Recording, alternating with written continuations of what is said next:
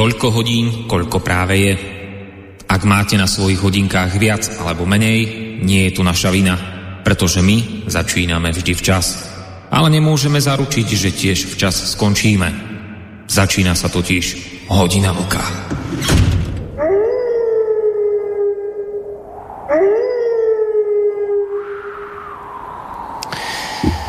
Porozmýšľajte sami, vážení poslucháči, koľkokrát e, vo vašom živote e, ste počuli takú tú starú známu otrepanú frázu, ktorá hovorí o tom, že vraj každý e, v tomto svete je, je nahraditeľný. Alebo teda, keď to poviete trošku vyšperkovanejšie, tak v takej inej verzii to znie tak, že, že vraj nenahraditeľných ľudí sú plné cintoríny. Čím sa teda asi celkom očividne a zrozumiteľne chce povedať asi toľko, že ak si myslíte, že ste niečo extra, že ste nejaký výnimočný a teda nenahraditeľný, tak že je to vraj hlúposť, lebo ako sme si už povedali, pravda je vraj taká, že každého je možné nahradiť. A nakoniec sa k tomu ešte zvykne dodať, že ak sa vám napríklad nepáči niečo v práci, niečo sa vám nepozdáva, tak nech sa páči, vonku pred bránou stoja zástupy takých, ktorí veľmi radi obsadia vaše miesto, ak si myslíte, že ste nenahraditeľní. No, ono, treba povedať, že z času na čas mi predsa len táto stará múdrosť trošku vrtala hlavou a čo si mi na nej, povedzme, že celkom nesedelo, lebo zvlášť, keď sa pozriete, tak na, ja neviem, rôznych športovcov, ktorých rekord dodnes nikto nepokoril, alebo na umelcov, ktorých povedzme nejaké hudobné dielo vysoko vyčnieva nad ostatnými a stalo sa nesmrteľným, tak potom takéto a podobné príklady iste nahlodajú pravdivosť tohto, povedal by som, porekadla o nenahraditeľnosti kadekoho kadekým. Takže zkrátka dobrá, nejaké tie pochybnosti boli u mňa už aj v minulosti, ale nikdy to nebolo nič také vážné, aby som teda mal vôbec nejaký hlbší dôvod sa nad týmto celým nejako zamýšľať. Lenže Hm. Lenže, viete, stalo sa niečo a to niečo sa udialo v týchto dňoch, v podstate stále to tak môžem povedať, že v týchto dňoch, na základe čoho som bol doslova prinútený porozmýšľať nad tou spomínanou nahraditeľnosťou, respektíve nenahraditeľnosťou. No a dnes, po tejto príučke, po tejto lekcii, môžem teda s absolútnou istotou povedať, že všetky takéto reči, nie sú nič viac ako obyčajné táraniny, ktoré si pokojne môžete vyškrtnúť zo starých múdrostí našich predkov. Možno to platí niekde, ja neviem, vo veľkej fabrike za pásom, kde je človek len číslo, ale určite nie pri takej kreatívnej práci, ako je napríklad rozhlasové vysielanie. Skrátka a dobre, vážení poslucháči, dnes už s absolútnou istotou viem, že môj parťák v relácii Hodina Vlka, ktorú dnes počúvate, mimochodom po najdlhšej pauze v jej doterajšej 9-ročnej histórii, je nenahraditeľný. Neexistuje nič také, ako Hodina Vlka bez Vlka. A musím povedať, že k tomuto poznaniu som došiel aj vďaka vám, pravidelným poslucháčom tejto našej piatkovej dvojhodinovky slova a hudby, ktorí ste ma v podstate počas celých tých dvoch mesiacov pauzovania tejto relácie naozaj neustále bombardovali otázkami, čo je s vlkom, kedy bude relácia pokračovať a tak podobne. Darmo sme vám mi dávali nejaké tie náhrady v podobe iných relácií a hostí, ktorých mali sme akoby na taký záskok s rôznymi témami a teda do doby, kým sa vlk vráti späť do tohto nášho vysielacieho ringu. Napriek týmto všetkým náhradám, ktoré sme vám sem dávali, tak vy ste chceli, a ja to celkom chápem, originál. A ja sa vám v podstate ani nečudujem. Ja vlastne teraz môžem teda s veľkým poš- eh, takým potešením skonštatovať, že vlk je teda späť. A um, aj keď, no, ako to povedať, možno to bude v niektorých ohľadoch už taký trochu iný vlk, než ktorý sa vám tu prihováral posledne na začiatku januára. Prečo iný, to vám napokon možno prezradí on sám. Ja poviem len toľko, že Vlkov starý kalendár sa skončil niekde v období jeho 74 narodenín a dnes sa už riadí kalendárom novým. No a prečo novým? No preto, prečo to robia vždy všetci tí ľudia, ktorí sa po druhýkrát narodia. Skrátka, dobre, Vlčko, vítaj opäť v tejto našej veľkej rodine poslucháčov hodina, hodiny Vlka. Sme veľmi radi, že ťa tu opäť máme.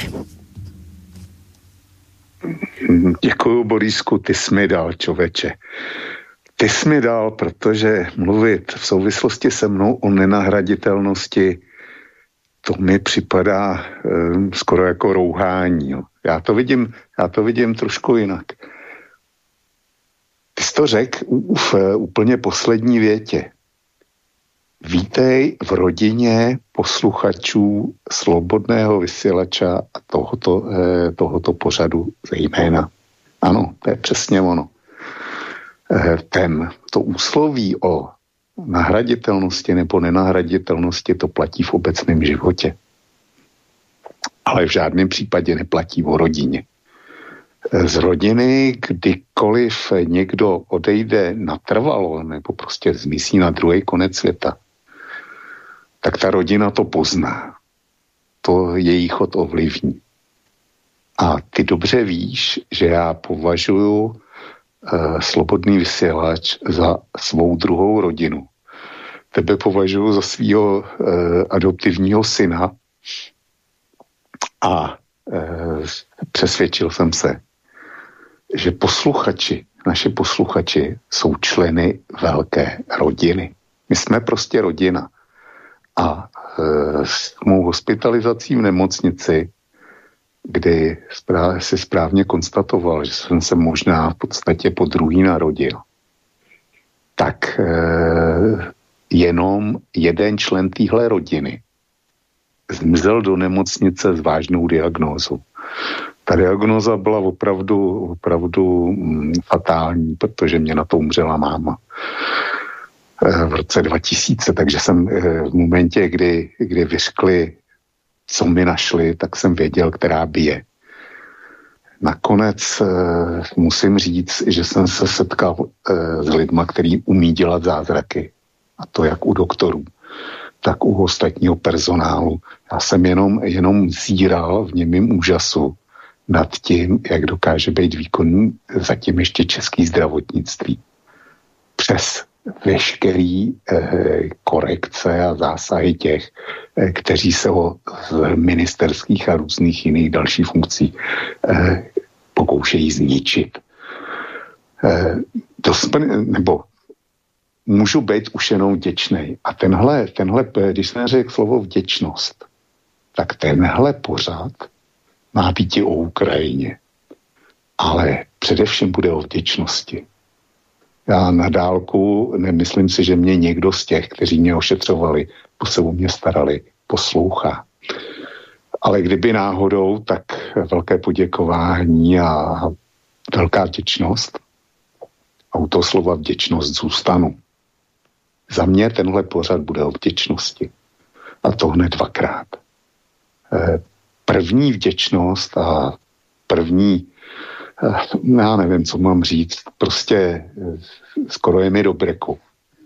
Protože když jsem nastoupil, když, když proniklo, že jsem nastoupil do nemocnice a že by teda něco je vážného, tak přišla obrovská záplava podpůrných mailů. A jsem se tomu divil. A, ale to nebylo nic proti té lavině, která mě zavalila v plynulým tý, týdnu, kdy jsem se z té nemocnice hmm. vrátil a dal jsem to na vědomí. Hmm. Každému jednomu z vás chci poděkovat za přání, za držení palců. Já jsem třikrát požádal o zaslání pozitivní energie. Sám nevím, jak, jak se to dělá a jak bych, jak bych na podobnou záležitost reagoval. Ale myslím si, že to zafungovalo. Já jsem měl jít eh, v den svých narozenin na operaci, ale dostal, přišly komplikace, takže jsem nešel. Nešel jsem ani o týden později a šel jsem na potřetí. Až na potřetí. A ta operace, musím to zaťukat, se povedla. Jo. Evidentně, evidentně se povedla.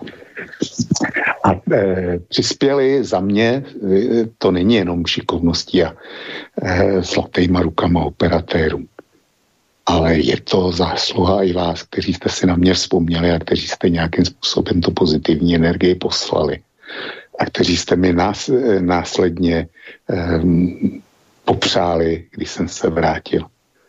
Za to díky, za to díky a cítím dluh, který asi nikdy nebudu moc uh, splatit. Hmm. To je jedno poděkování. Druhý poděkování to souvisí se slobodným vysílačem. Já jsem zvyklý sledovat finanční tachometr, nebo respektive ten finanční ukazatel, který je na hlavní stránce slobodného vysílača. Protože, jak jsem řekl, Borísek je můj adoptivní syn na dálku a svobodný vysílač, vy, vy jste svobodný vysílač, tak vy jste moje rodina. A když jsem viděl, viděl to číslo, který tam bylo a těch pár dní, který zbývaly do konce minulého měsíce, jsem si říkal, no dneska se ještě máš kam vrátit. Ale budeš se mít kam vrátit příště, protože, protože kdyby bylo u toho, zůstalo u toho finančního výběru, tak nevím, nevím, jak by to byl Borisek dál financoval. Příští měsíc asi jo, asi by byl nějak vydržel z rezerv a tak dále, ale na moc dlouho by to nebylo. Takže jsem napsal, napsal na svůj blog upoutávku už v úterý na tuhle hodinu vlka a požádal jsem, požádal jsem svý čtenáře o to, jestli by mohli nějakým způsobem přispět a e, tu potřebnou částku vybrat. Tady jsem se e, dneska ptal Boriska, tak nejenom, že se vybralo, stal se zázrak.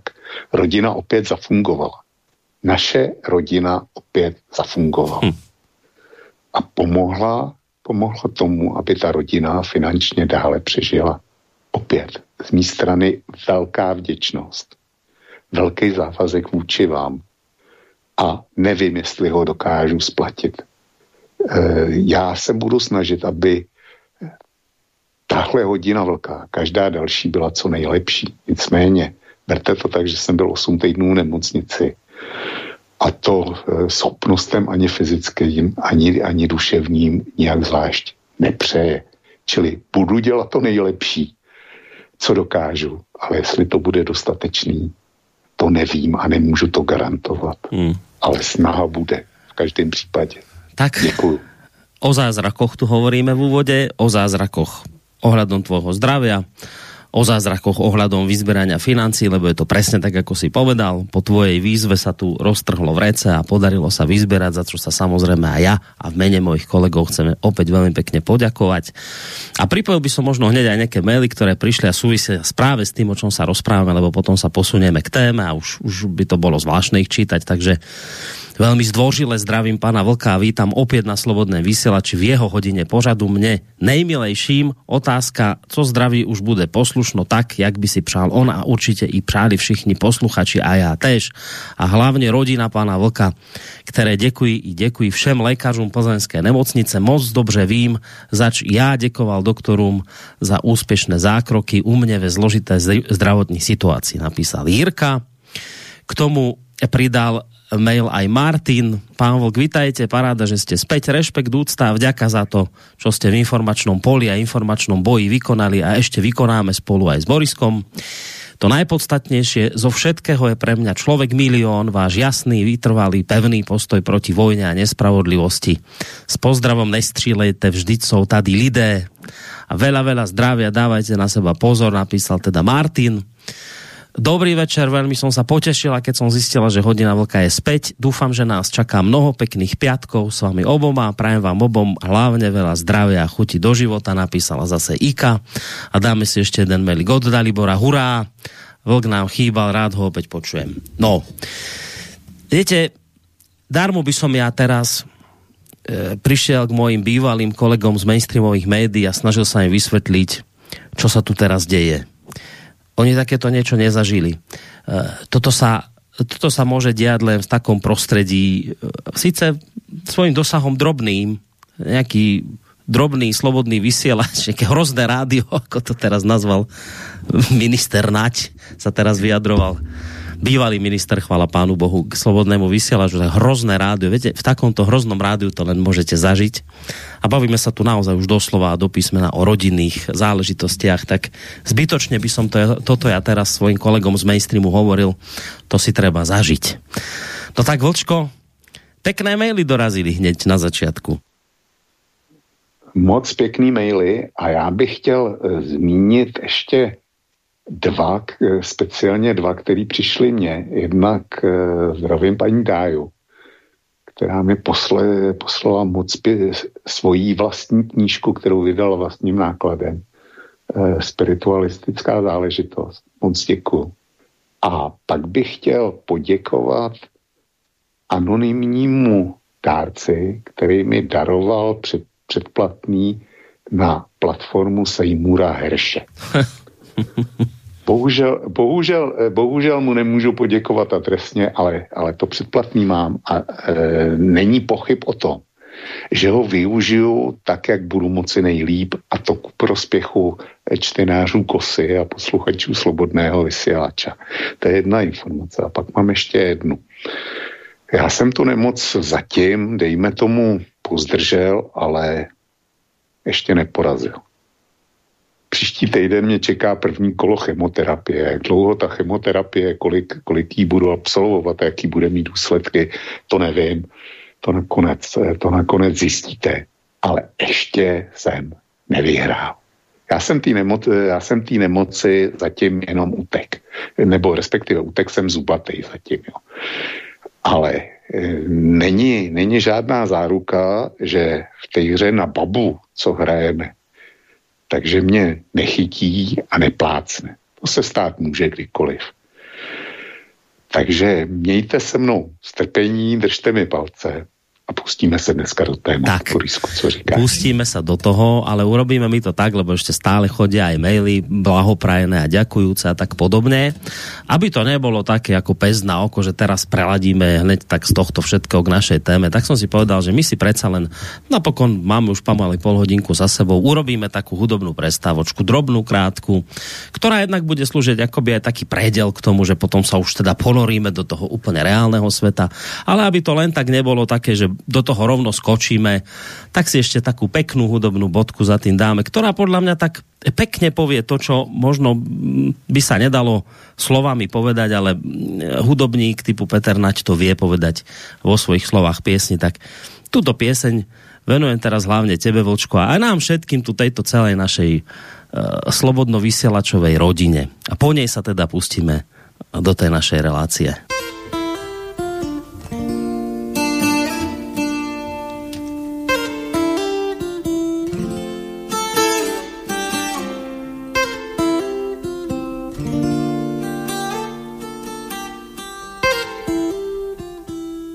Bufet Viola bol vždy vývarovňou pre starých ľudí. Iba pichne, keď ten pocit zrazu k tebe zablúdi.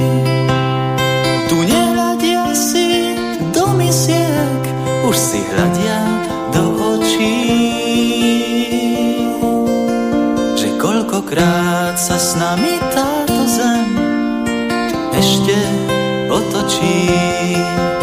a hneď vedľa stojí espresso, tam sa vozia v taxíkoch.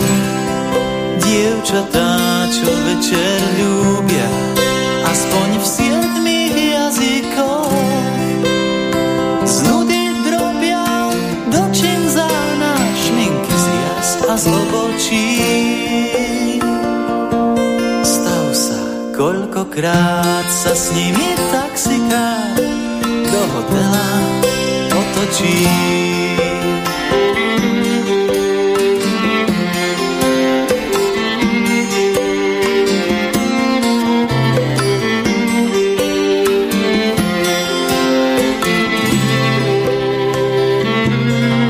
Niekoho vraj v noci zbili na námestí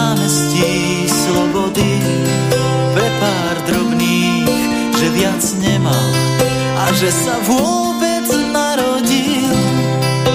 Tak to býva, keď sa hlúposť vleje z hlavy do pestí. Kde sa rodí stará známá radosť z cudzích bolestí.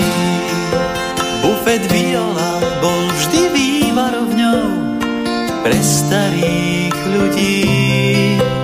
Iba pichy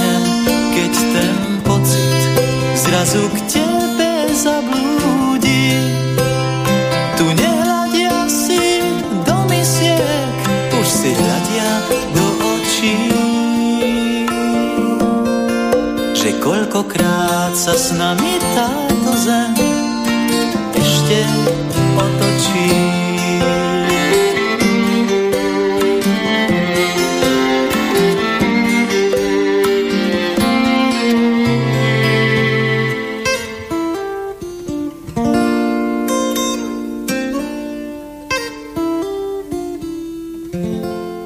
hudobnú prestávočku máme za sebou. Ideme sa mi dostať k našej téme, ale ešte chvíľku predsa len nepustím vlka k slovu a to preto, lebo ja som si tak povedal, že urobím to ja dnes, keď sa tu teda počujeme po dvoch mesiacoch, tak trošku výnimočnejšie a k tej našej dnešnej téme vlastne ja nepoviem nič. Ale že vôbec nič ja nepoviem, lebo urobia to za mňa iný v takom zvukovom zostrihu, ktorý som si tuto pre vás pri tejto príležitosti pripravil. Budete tam počuť rôznych ľudí, rôznych politikov, niektorých budete poznať, niektorých možno menej, napokon potom si možno ich mená povieme. Takže úvod k dnešnej téme za mňa povie niekto iný v následujúcom zostrihu. Hudo, eh, nie hudobnom, ale zvukovom. Přes všechno, co se v naší zemi různým lidem nelíbí, jsme šťastnou zemí a měli bychom si to často připomínat. Protože zdaleka ne všechny země tak to šťastné jsou. Jednou z těch méně šťastných je Ukrajina. Přestože nechtěla nic jiného, než to, co my. Žít si podle svého, rozhodnout si o své budoucnosti sami a nenechat se manipulovat nikým, kdo chce svět řídit podle svého. V Ukrajině se dostalo toho, co prezident Putin eh, říká dlouhodobě, a sice, že silní dělají to, co mohou a slabí to, co musí. Pokud nechceme se smířit s tímto viděním světa, které ignoruje menší země, pak se musíme postavit eh, na stranu Ukrajiny, ať už Ukrajinu máme rádi nebo ne, protože o tom to není. Je to o tom principu. Je to válka proti způsobu života, který vedeme, proti světu, ve kterém platí pravidla, proti světu, ve kterém i ti menší mají, svoje, eh, mají národ na své místo na slunci. A jestli tohle chceme, pak nám nezbyde nic jiného, než udělat všechno proto, aby Rusko na Ukrajině neuspělo. V zápale vyjadrení podporujúcich zabíjanie Ukrajincov a Rusov a naivnom presvedčení, že konflikt na Ukrajine má len vojenské riešenie, sa mi zdá ako vhodné povedať pri príležitosti druhého výročia vojny na Ukrajine aj niečo iné. Západ nemôže priznať, že stratégia využiť konflikt na Ukrajine na zničenie Ruskej federácie nefunguje. Krátko po začatí konfliktu bolo Ukrajincom znemožnené dosiahnuť mierovú dohodu s Rusmi, hoci boli veľmi blízko. A padlo rozhodnutie, že masívna podpora Ukrajiny, finančná aj vojenská, spojená so sankciami proti Rusku a falošným demonizovaním prezidenta Ruskej federácie Putina dostane Rusko na kolená. Nič z tejto stratégie nefunguje. Jediné, čo funguje, sú tisíce mŕtvych a zmrzačených Ukrajincov a Rusov. Táto vojna začala už v roku 2014 vyčíňaním ukrajinských neonacistov. Má svoju podstatu aj v zavádzaní Ruska, že NATO sa nebude ďalej rozširovať na východ. A dnes sa už zachádza tak ďaleko, že členským štátom NATO by sa mala stať samotná Ukrajina, čo ja osobne považujem za dobrý základ akurát tak pre začatie Tretej svetovej vojny. Ukrajina, Rusko, Európa potrebujú mier. Nepríjmam argument, že vzájomné zabíjanie Ukrajincov a Rusov musí pokračovať, aby Ukrajina dohodla spravodlivejší mier. To hovoria tí, ktorí strácajú argumenty pre pokračovanie vojny. Je prám zarážajúce, že neexistuje žiadny reálny mierový plán že Európska únia nevyužíva svoju plnú váhu na presadenie okamžitého prímeria. že jediným plánom Únie je ďalej podporovať vzájomné zabíjanie Slovanov. Všichni si přejeme mír, ale k míru je jediná cesta, že zabráníme agresorovi, aby naplnil svoje cíle, že nebudeme ustupovat nespravedlnosti, agresivní válce, zlu a pomůžeme těm, kteří jsou nespravedlivě napadeni, pomůžeme jim se bránit. A k míru nikdy nevedlo to, že složíme zbraně a schováme se a ustoupíme agresorům. Nemohu přijmout ani ty narrativy, které ukazují na to, že snad eh, těmi, kteří ten konflikt rozdmíchávali nebo rozdmíchávají, jsou Ukrajinci nebo, nebo snad eh, západní země. Ten vyník je naprosto jasný, je to ruská agresivní politika, ruští vojáci jsou na ukrajinském území, Rusko napadá Ukrajinu a zabíjí e, civilisty, e, chová se prostě agresivně a e, není potřeba e, ani mít nějaké širší historické znalosti, stačí mít otevřené oči, abychom viděli, e, kdo je tady oběť a kdo je, kdo je agresor a kdo je vyník tohoto konfliktu. Rusko se zahájením války v Evropě definitivně rozhodlo pokračovat v cestě konfrontace na místo kooperace. Ukázalo se, že období po konci studené války bylo jen krátkou přestávkou v dlouhé historii jeho imperialismu. Do imaginární sféry vlivu Putinova režimu patříme i my. Ukrajina je cíl první ne jediný a na to nesmíme zapomínat. Ukrajina je naší první linií obrany a proto musíme v její podpoře pokračovat. Cena naší podpory je relativně nízká. Je to Ukrajina, kdo za svobodu platí svou krví a svými životy. Kde budeme o rok? No tam, kde jsme teraz. Len s plnšími ukrajinskými a ruskými cintorínmi a novými verziami tupých prejavov, ako Ukrajina bojuje za slobodu a nezávislosť Slovenska. Pri príležitosti druhého výročia vojny na Ukrajine mám viac obáv ako na jej začiatku. Aká bude reakcia Západu na neúspešnú stratégiu vojny na Ukrajine až do posledného ukrajinského vojaka? Počúvam všeličo a moje obavy narastajú do čoho sme a budeme tlačení. Viaceré členské štáty NATO a Európskej únie uvažujú, že na bilaterálnej báze pošlú na územie Ukrajiny svojich vojakov.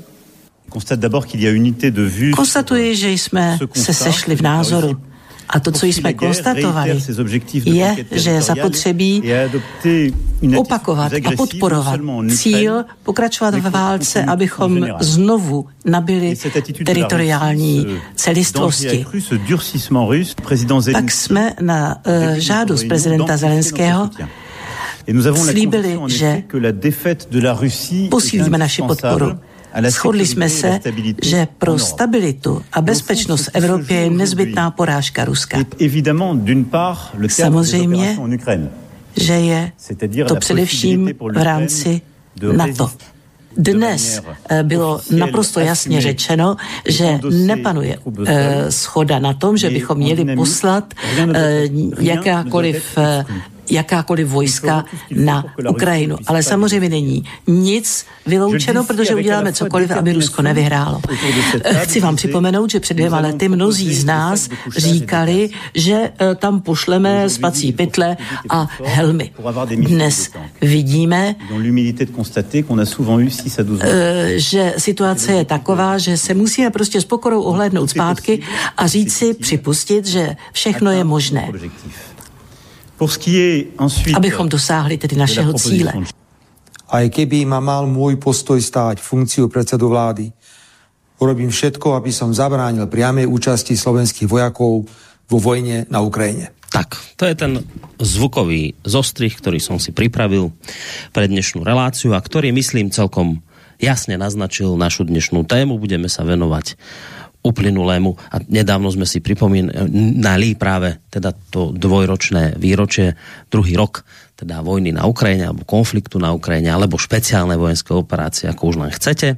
No a samozrejme to, čo znelo v závere tohto zvuka, tak to je to, to novum, to povedal by som také niečo, že aktualizačný moment, že sa nám tu dial aj nejaký summit v Paríži, bola tu V4 a rozoberali sa aj tie veci, o ktorých hovoril pán Macron a napokon aj, aj Fico. A už len dodám, skôr ako dám Vočkovi slovo, že ste tam počuli Petra Pavla, samozrejme, českého prezidenta, Roberta Fica, nášho premiéra, pána Petra Fialu, teda českého premiéra. Tá dáma, čo tam rozprávala, to bola Calamity Jane, volá Vočko. Je to Jana Černochová, ministerka obrany a zaznel samozrejme v závere aj Emmanuel Macron. Takže toto vočko taký úvod od našej dnešnej témy, tak poďme sa mi trošku o tomto celom porozprávať. Z toho, čo si počul v tom zvuku, asi teda nič nové nezaznelo. Čo vravíš na toto všetko, čo tam, čo tam znelo? Je mi hrozně smutno, Borisku, ale hrozně. Už proto, že jsem e, občanem té republiky, v jímž čele stojí Petr Pavel, s Petrem Fialou a Calamity Jane jako ministriní obrany. To, co říkali, to je přece, to nemá se zdravým rozumem vůbec nic společného. To je prostě ideologický šílenství.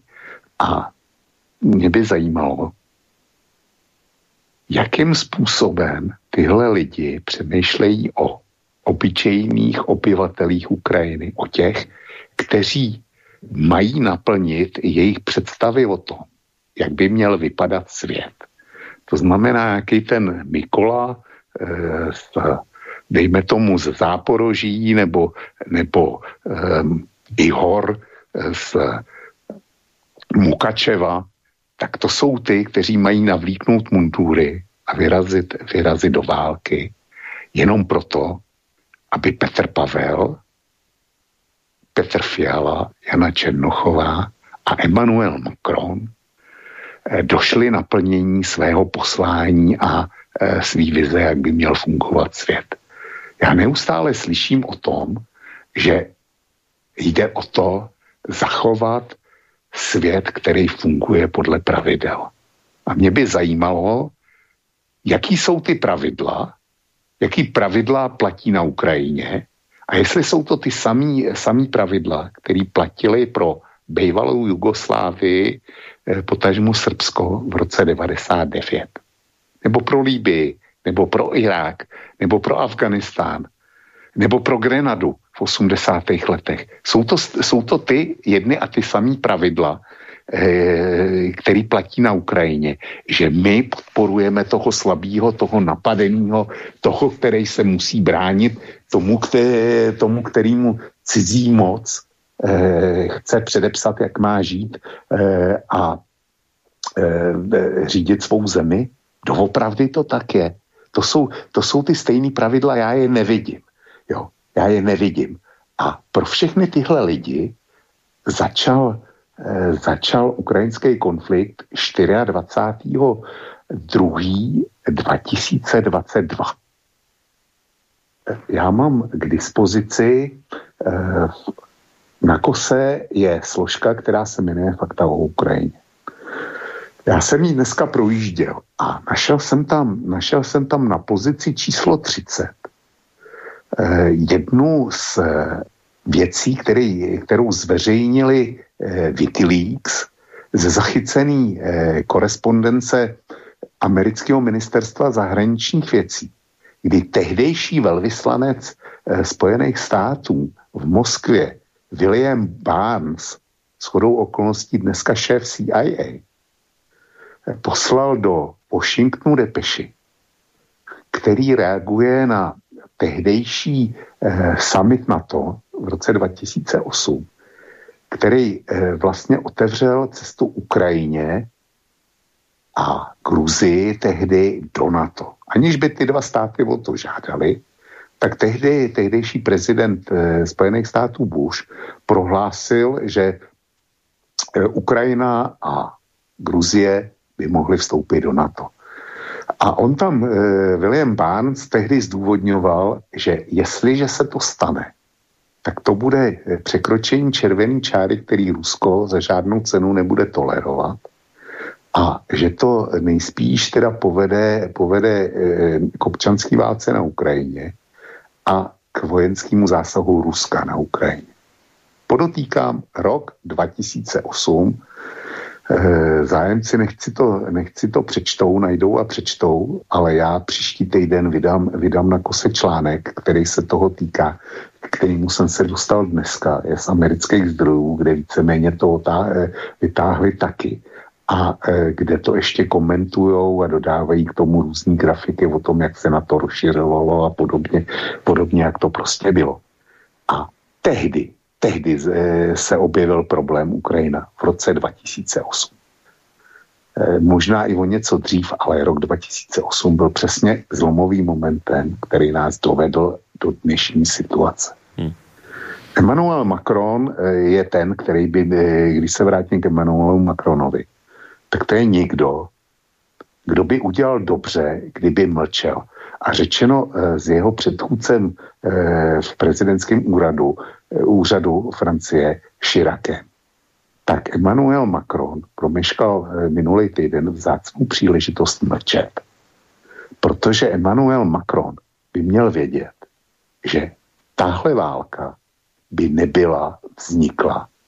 Žádný 24. únor eh, roku 22 by nebyl eh, v kalendáři válek kdyby Francie byla garantovala Minský, eh, která garantovala Minský dohody, ty Minský dohody byla taky dodržela.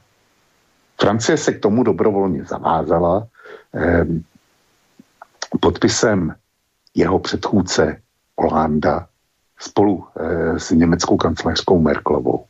No a nakonec jsme se dozvěděli, že to nebylo nic jiného, že ten podpis nic neznamená, než že to byl jenom podvod na to, aby Ukrajina získala hmm. čas a Západ mohl vyzbrojit.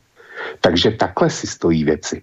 A jestliže tohle jsou ty pravidla, že podepíšeme nějakou dohodu a přitom víme dopředu, že to je podvod, že ji nechceme dodržet a že ji nebudeme dodržovat, tak eh, takovýhle svět, eh, svět takovýhle pravidel, hmm. ten nemůže, za prvně nemůže fungovat a za druhý nemůže nikoho oslovit. Tu tu pozici, kterou zaujímáme my a eh, o který jsme slyšeli a eh, která byla historicky, hystericky opakována v minulých dnech, přitom západními politikáři, ne politiky, a politikáři, tak sdílí řádově asi 51 krajin ze 194, kteří jsou členskými státy OSN. Paku 51 nebo 52 a 194 zemí. Takže, takže eh, si můžou západní politici udělat dobrou představu, eh, jak jejich pravidla vnímá většina států světa. A to všechno bylo umocněno tím, co se děje v Gaze. K podivu v Gaze slyšíme, a to i od západních politiků, že by se měla hledat nějaká schoda, že by tam mělo nastat příměří, že, že to takhle dál nejde. A e, přitom, pokud jde o Ukrajinu, tak z západu slyšíme jediný, že se tam má válčit, válčit, válčit a je, e, jestli Ukrajinci chtějí válčit, a mimochodem ono to nevypadá, že by dneska většina ukrajinské veřejnosti chtěla válčit, to nikoho nezajímá. To se předpokládá jaksi automaticky, že ukrajinští muži, pokud ještě existují, takže, takže eh, prostě navlíknou uniformy a budou se nechat zabít na frontu. No, keď hovoríš o tom svete pravidiel, ktorý teraz je ohrozený, tak len by som k tomu dodal, že keď spomínaš rok 2008, tak keby sa dodržiavali pravidlá, tak v tej dobe, keď prišiel George Bush mladší s nápadom, že dostaneme Ukrajinu do NATO stoj, čo stoj, ona si to zaslúži, tak v tej dobe boli, Ukraj- eh, boli európske krajiny proti, bolo proti Nemecko, bolo proti Francúzsko. Keby sa dodržiavali pravidlá, tak by sme si spravili poriadok v Európe a počúval by pán Bush to, čo sa hovorí v Európe, lenže pán Bush na to kašlal. Kašlal na názor Nemcov, kašlal na názor Francúzov a keby Francúzi s Nemcami, Talianmi a ďalšími veľkými krajinami, Španielmi a tak podobne, boli dokázali ustať tlak pána Busha, tak dnes sme tu nemuseli mať vojnu. Keď hovoríme o vstupe do NATO, to vám naši západní politici nebudú hovoriť, ale v tej dobe, v 2008, keď sa robil prieskum, medzi ukrajinskou spoločnosťou, radovými občanmi, čo hovoria na vstup do NATO, väčšina Ukrajincov bola proti vstupu do NATO. Keby sa dodržiavali pravidlá, tak debata o NATO mala v tej chvíli skončiť, pretože si to občania Ukrajiny neprijali. Ale pravidlá, keďže my obchádzame, tak ako sme ich napríklad obišli mimochodom pri Lisabonskej zmluve, mala padnúť, ale keď Íry hlasovali v referende zle, tak sme spravili druhé referendum a čakali sme, že už povedia to správne áno a keby nepovedali áno, tak budú zrejme hlasovať dodnes. Také sú naše pravidlá. Čiže Čiže neskončila debata o vstupe na, do NATO, hoci to Ukrajinci radovi odmietali, ale robilo sa všetko preto, aby Ukrajinci zmenili názor. No tak a dnes, chvala pánu Bohu, sa aj podarilo zmeniť názor a dnes už Ukrajinci chcú byť v NATO. Čiže to je svet našich pravidiel, ktorých teda my tu sa hrdíme, čo my tu, aké máme pravidlá, sami ich obchádzame odporným pokryteckým spôsobom a to, čo si spomínal, Irák, Líbia, Afganistan, to už je len čerešnička na torte nášho vlastného pokrytectva. Ale čo je zaujímavé, Vočko, je to, že teraz je, ja mám pocit také novum, že teraz ako počas tých dvoch rokov my sme v podstate počúvali stále, ako tá Ukrajina výťazí, darí sa jej, Rusi, to všetko poznáme, ropa im došla, rakety nemajú, e, lopatami bojujú, proste celá ako neschopná armáda a teraz zrazu sa ale stalo niečo na začiatku roka. Od začiatku roka to počúvame presný opak. My zrazu počúvame že Ukrajina teda nejak prehráva, nejak sa jej nedarí, Rusi môžu obsadiť pomaly celú Európu, musíme ich zastaviť. A čo je teda ako to zaujímavé je, že politici tuto na západe nám poprvýkrát hovoria otvorene a nahlas a už, už to vôbec neskrývajú, že, že zrazu, že už to treba povedať nahlas, Rusko musí prehrať, Rusko musí byť porazené, lebo že ak sa to nepodarí, No strašidelné veci sa tu stanú. To si neviete ľudia ani predstaviť, čo sa tu udeje, ak Rusko vyhrá, ono sa nezastaví, ono pôjde ďalej. A teraz, keď dáme preč túto všetku, túto politickú propagandu, ako my ideme bojovať za slobodu a za demokraciu, tak mňa, mňa že čo je, čo je za týmto, že, že napríklad, ja neviem, dnes, alebo kedy v týchto dňoch americký minister obrany Lloyd Austin povie počas vypočúvania v kongrese, že ak teda bude Ukrajina porazená, tak na to bude musieť ísť do vojny s, s Ruskom. Že, že to, že teda to ani, nebudeme nad tým špekulovať, že to je hotová vec ako istota. Že čo sa stalo, to je tá moja otázka, čo sa stalo, že zrazu je otázka prehry Ruska a víťazstva Ukrajiny vec, ktorú o tom nebudeme ani diskutovať, to sa musí udiať, lebo že v opačnom prípade koniec sveta nastane. Tak to je, vočko, len nejaká aktuálna, ja neviem, politická propaganda, ako teda držať nejak, roztlieskavať obyvateľstvo v Európe a teda držať ho v tom, že musíme a nepoľavujeme, alebo je proste za tým nejaký reálny živočíšny strach západných elít, že sa skutočne môže stať niečo, že stratia moc, že, že, že prostě niečo sa tak zásadne preformátuje, na čo by už zrazu nemali dosah, že by snáď mohli prísť o svoje posty. Prostě je za tým niečo reálne, alebo je to skôr nejaká, ne, ne, ne, stále nejaké, v nejakom opare propagandy sa nachádzame? Borisku, dvě věci. Za prvně ten, ten narrativ toho, že Rusko musí prohrát, že je potřeba mu uštědřit eh, strategickou porážku tak ten není novej. Ten, to nezačalo tenhle rok. To vlastně s tím přišli američani někdy v létě roku 22 a Boris Johnson a tak dále. Prostě tenhle narrativ, narrativ eh, tady funguje skoro dva roky. Že Rusko musí strategicky prohrát. Eh, to je jedna věc. Druhá věc je, že ten narrativ tenkrát vycházel z toho, že si, že si západní elity mysleli, že Rusko e, doopravdy porazí. Já jsem pořád, eh, oni tenkrát hlásali, hlásali teorii, že vyjednávání, že válka sice skončí vyjednávání, ale že Ukrajina musí mít e, výhodnou pozici při tom, e, při tom vyjednávání. Já jsem nevěděl, co to ta výhodná pozice vlastně je. Až jsem to, až jsem to zjistil, zjistil v závěru loňského roku, kdy tam někdo naplno řekl, že se, že se počítalo s vítězstvím Ukrajiny a v podstatě ta východná pozice měla spočítat v tom, spočívat v tom, že bude nějaká takzvaná mírová konference, kde poražený nebo kvazi poražený Rusko eh, přijme prostě to, co mu bude nadiktováno vítěznou Ukrajinou. Na základě e, Západ si myslel, že Eh, tlak ukrajinské armády, která bude vyzbrojená západem, plus západní sankce, ochromí eh, nejdřív ruskou ekonomiku a potom eh, ochromená ruská ekonomika zlikviduje váleční úsilí Ruska na frontě. No, jak to dopadlo se sankcem? A ty sankce, ty jsou brutální. Nikdy, nikdy v historii a míním tím nejenom moderní historii, ale e, historii, kterou já znám, znamenáš někam, někam k Mezopotámii nebo Egyptu. Hmm. Nebyl žádný stát vystaven tak brutální e, ekonomické blokádě, jako, jako je tomu u současného Ruska. No to asi môžeme no, povedať, že... Prepač, len toto, že to asi môžeme povedať, že v tej oblasti hospodársko-ekonomickej boli použité prostě termonukleárne zbraně. To znamená, že tam použili ano. Američania so spojencami to najviac, čo, to, to úplne naj, čo mohli použiť, bolo použité. Zobrali sa, alebo teda zmrazili sa devizové rezervy Rusku, SWIFT bol zablokovaný a tak podobne. To sú, to sú prostě v ekonomike jadrové zbraně. Čiže už nemajú čo viac spraviť. to, čo mohli spraviť najhoršie, už v podstate spravili. To je v tej ekonomické oblasti a prepač som ti skočil do toho.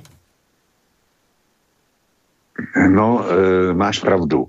A přesto ruská ekonomika funguje. Pokud vím, tak, tak, tak vyrostla o 3,6%. To je něco, o čem si česká, eh, česká ekonomika může nechat zdát, protože my jsme uzavřeli, uzavřeli minulý rok eh, s hrdým poklesem pouze 0,2% HDP. Já tomu nerozumím, jak je to, jak je to možné, že embargovaný Rusko, sankcionovaný Rusko dělá plus 3,6 a Eh, Česká republika, která sankcionovaná není, pod požehnanou úvozovka vládou Petra Fialy a jeho pětihlaví saně, tak dělá minus 0,2. To nemluvíme o tom, že v recesi a zřejmě dlouhodobější je Německo, což je průšvih pro, pro Evropu a Evropskou unii, protože Německo je e, uznávaně lokomotivou celého toho e, evropského bloku. Takže sankce Rusku škodí, to je bez debaty. Rusko dusí, škrtí ho, eh, Rusko to bolí, ale Rusko se s tím zatím dokázalo vypořádat. Říkám zatím, jo. nemusí to tak být na věky.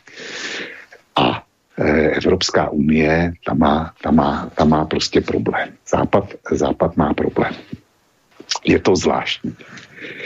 No a ty, tyhle sankce ty měly Rusko dostat na kolena. Prostě rozvrátit ruskou ekonomiku a aby Putin nemohl podporovat armádu. No a ono to všechno funguje. Takže my jsme se dneska, ta porážka Ruska, dostala úplně jiný nádech. Byla to, eh, by, byli to západní politici, kteří investovali dneska už stovky miliard do Ukrajiny Eh, pomáhali a eh, pomáhali roztáčet eh, váleční úsilí a vlastně dneska bez jejich pomoci by ta válka, nebo respektive bez jejich úsilí financovat tu válku dál, sponzorovat jí, tak by ta válka velice rychle skončila. Já tvrdím, že do 14 dní při zastavení veškeré západní pomoci by, by Ukrajina musela skončit. Jenomže jestliže tyhle, tyhle západní politici, on to, on to nebyl jenom Boris Johnson a nebyl to jenom Bílej dům, ale vlastně v odmítnutí eh, tý skoro přijatý eh, smlouvy v Istanbulu, tak jak byla vypracovaná, jak o ní hovořil Robert Fico, tak eh, měli prostě i jiní nikdo v Evropské unii, nikdo v NATO se proti tomu nepostavil, že, e, že Ukrajina z těch jednání e, odešla a vlastně tu dohodu zmařila těsně, těsně před dokončením. Čili západní politici od té doby začali spát ve velkém zbraně, střelivo, špionážní informace a tak dále. Prostě veškerou možnou podporu Ukrajině. A dneska eh, mluví o strategické porážce Ruska. Protože kdyby ta válka skončila jiným výsledkem, tak je to jejich prostě politický konec. Eh, jejich politický pohřeb. A eh, nikdo by jim, nikdo by jim eh, nepomohl. Každý jejich politický soupeř by se totiž zeptal, pane Macroné, pane Šulci, eh, pane Sunaku, eh, pane Gonzálesi a tak dále. Pane Fialo, proč jste do Ukrajiny z našich daní a navíc na dluh, dluh na dluh, který bude tížit naše děti a naše vnuky. Proč jste na Ukrajinu poslali tolik a tolik peněz, když nakonec jste dosáhli takovýhodle výsledku, že ty, ty investice, ty váleční investice přišly v ní věč. A nejenom to. Borisku, ty se ptal, jestli to je, eh, jestli to je podložený něčím um, zásadním, co no. eh, Západ by poškodil. Ano. Pokud by Ukrajina prohrál přes tuhle veškerou bezprecedentní podporu Západu, tak by to znamenalo. Celý svět by viděl eh, daleko, daleko větší verzi blamáže v Afganistánu. Svět, zejména ten třetí, ten globální jich, těch zbylých 140 národů, který, který nejdou do těch sankcí, který vyhlašuje Západ a vlastně se k jejich úsilí staví v lepším případě vlažně. Eh, v horším případě eh, podporují eh, Rusko takovou či onou formou. Tak by celý tenhle, tenhle globální jich viděl, že Západ vlastně skolaboval. Skolaboval v Afganistánu, budíš tam se to povedlo nějak zakrejt a zamluvit a dneska nikdo o Afganistánu neřekne ani slovo. Ale byl by to kolaps západní moci eh, ohledně Ukrajiny. To znamená, ekonomické sankce jsou drtivý, působí problémy, ale když ten stát je dostatečně silný, tak ho to nezlomí. To by se stalo. A tím pádem by bylo jasný, že Západ ztratil dominanci. Mimochodem mám ještě připravený další článek. A je to, je to, je to eh, od eh, současného ministra zahraničí Evropské unie Borela. A ten článek má nadpis, že Západ, eh, respektive dominance Západu, že skončila. A tam, tam Borel uvádí, uvádí důvody, proč. Vydám to taky příští týden. A e, dokonce teda už i, už i západní politik formátu Borela, tak mu došlo, že západní dominance už je pouze stínem toho, co, co kdysi byla. No a válka na Ukrajině by to, by to potvrdila. Čili teď bychom se dostali do situace, že politická opozice v západních zemích by zautočila na současné držitele moci s tím, že vy jste utratili peníze, utratili jste je pro nic za nic a navíc jste zapříčinili prohru západu. Že západ se ukázal být slabším, než si dřív myslel. A ten globální jich z toho vyvodí důsledky. No. Já se vrátím no. k některým, něk, k některým z, ze starších eh, relací o Ukrajině, já jsem se podivoval nad tím, proč Západ tak jednostranně vsadil na kartu porážky Ruska a proč se do toho tak angažoval, aniž by byl býval musel.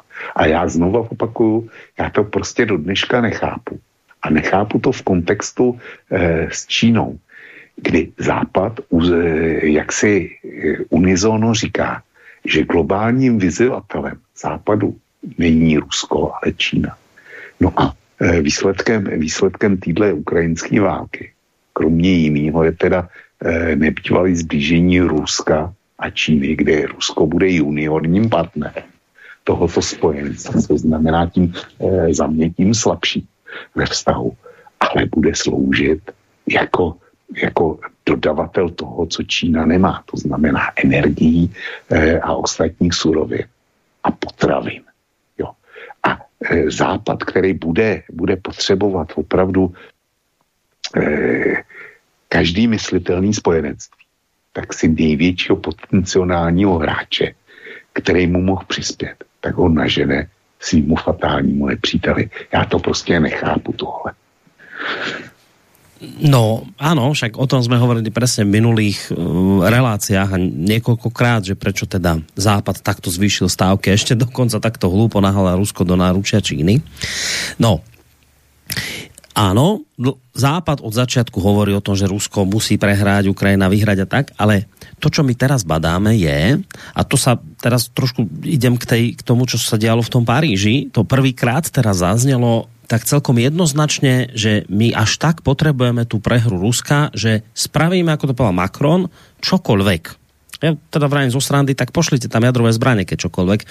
Dajte Francúz jadrové zbranie Ukrajincom, keď teda ste ochotní čokoľvek, ale teda mimochodom, e, že teraz je tu to novum, že naznačilo sa aj v Paríži, že teda my, akože niečo sme tu hovorili, ale teraz sranda sa končí ľudia, lebo teda asi po dvoch rokoch môžeme povedať, že tá Ukrajina žiaľ nedarí sa je tak, ako sme očakávali, tak sankcie nefungujú, Ukrajina nevíťazí, práve naopak, Teraz prevzalo jednoznačne iniciatívu Rusko, potom ako dobilo Audievku a obsadzuje postupne ďalšie dediny, posúva sa smerom na západ. Máme súdruhovia problém. A teraz prvýkrát akoby vidieť, že, že nastal pohyb a podľa mňa táto bojová porada v, v, v Paríži bola presne preto, lebo prišli nejakí, podľa mňa, vojaci za politikmi a vysvetlili im, ako sa veci majú. Nakoniec to sám Fico hovoril, že, že viete, veci nejdú na Ukrajine tak, ako sú prezentované. Začína sa tam odohrávať nejaká katastrofa pre Západ. No a teraz to, to novum je, že tí politici hovoria, že my to jednoducho nesmieme pripustiť a ty si vysvetlil, prečo to nesmú pripustiť. Takže z toho potom logicky vyvstáva otázka, že, že či to teda tý, ten západ, no to potom to nebude môcť pripustiť. To potom znamená, že on jednoducho naozaj bude musieť spraviť všetko preto, aby to Rusko prehralo. A Macron už naznačil, čo preto bude treba spraviť. Ak teda nemáme dostatok Ukrajincov, ktorí by boli bojaschopní, budeme tam musieť poslať naše jednotky európskych krajín, NATO a tak podobne. Dnes hovoria politici, že to zatiaľ nie je relevantná otázka, ale pozor, treba mysleť na to zatiaľ. Čiže moja otázka smeruje vočko k tomu, že či si myslíš, že jednoducho zájdu tak ďaleko, že budú musieť prostě toto spraviť pre záchranu toho všetkého, o čom si hovoril? Borisku, já si to nemyslím. E, Macron e, to schytal v podstatě od všech, od všech kteří, na, kteří reagovali e, na to jeho prohlášení o tom, že teda jednotky NATO na Ukrajinu. Pouze dva státy řekli, eh, dva západní státy jsem našel, který konstatovali, že by, eh, že by se k tomu Macronovu úsilí připojil.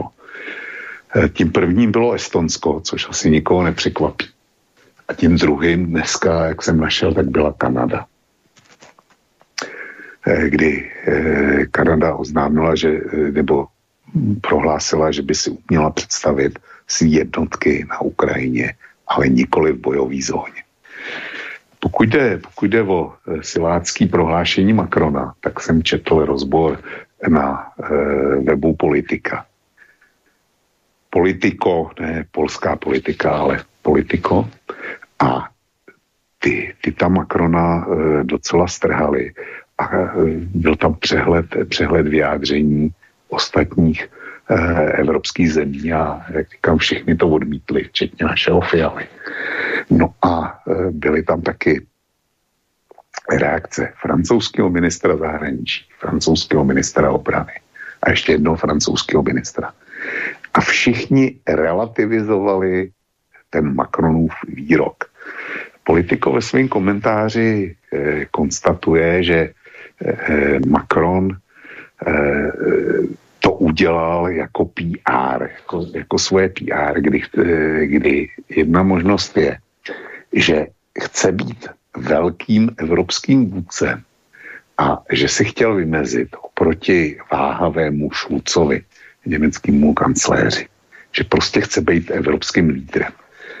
Eh, na to, eh, na to reagoval Schulz, že, že německé jednotky na Ukrajinu nepůjdou.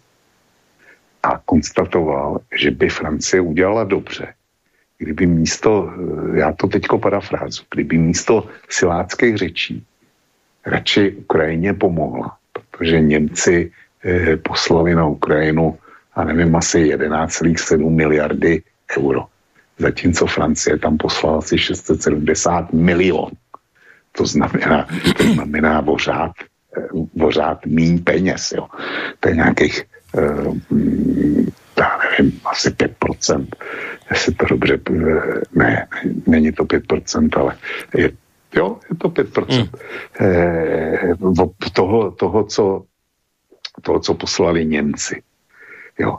A teďko eh, já jsem osobně došel k názoru, že existuje jeden důvod pro tu Macronovu retoriku a, jede, eh, a nejenom teda retoriku, protože to nejzásadnější, čím zatím Francie přispěla, eh, přispěla Ukrajině, tak jsou, tak jsou dálkové rakety Scalp.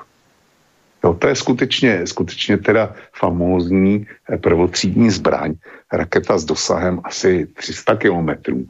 A Ukrajinci ji několikrát použili, e, stejně jako její britský ekvivalent e, Storm Shadows, tak to, tak to použili e, a způsobili tím Ruskou velký problémy a velký ztráty.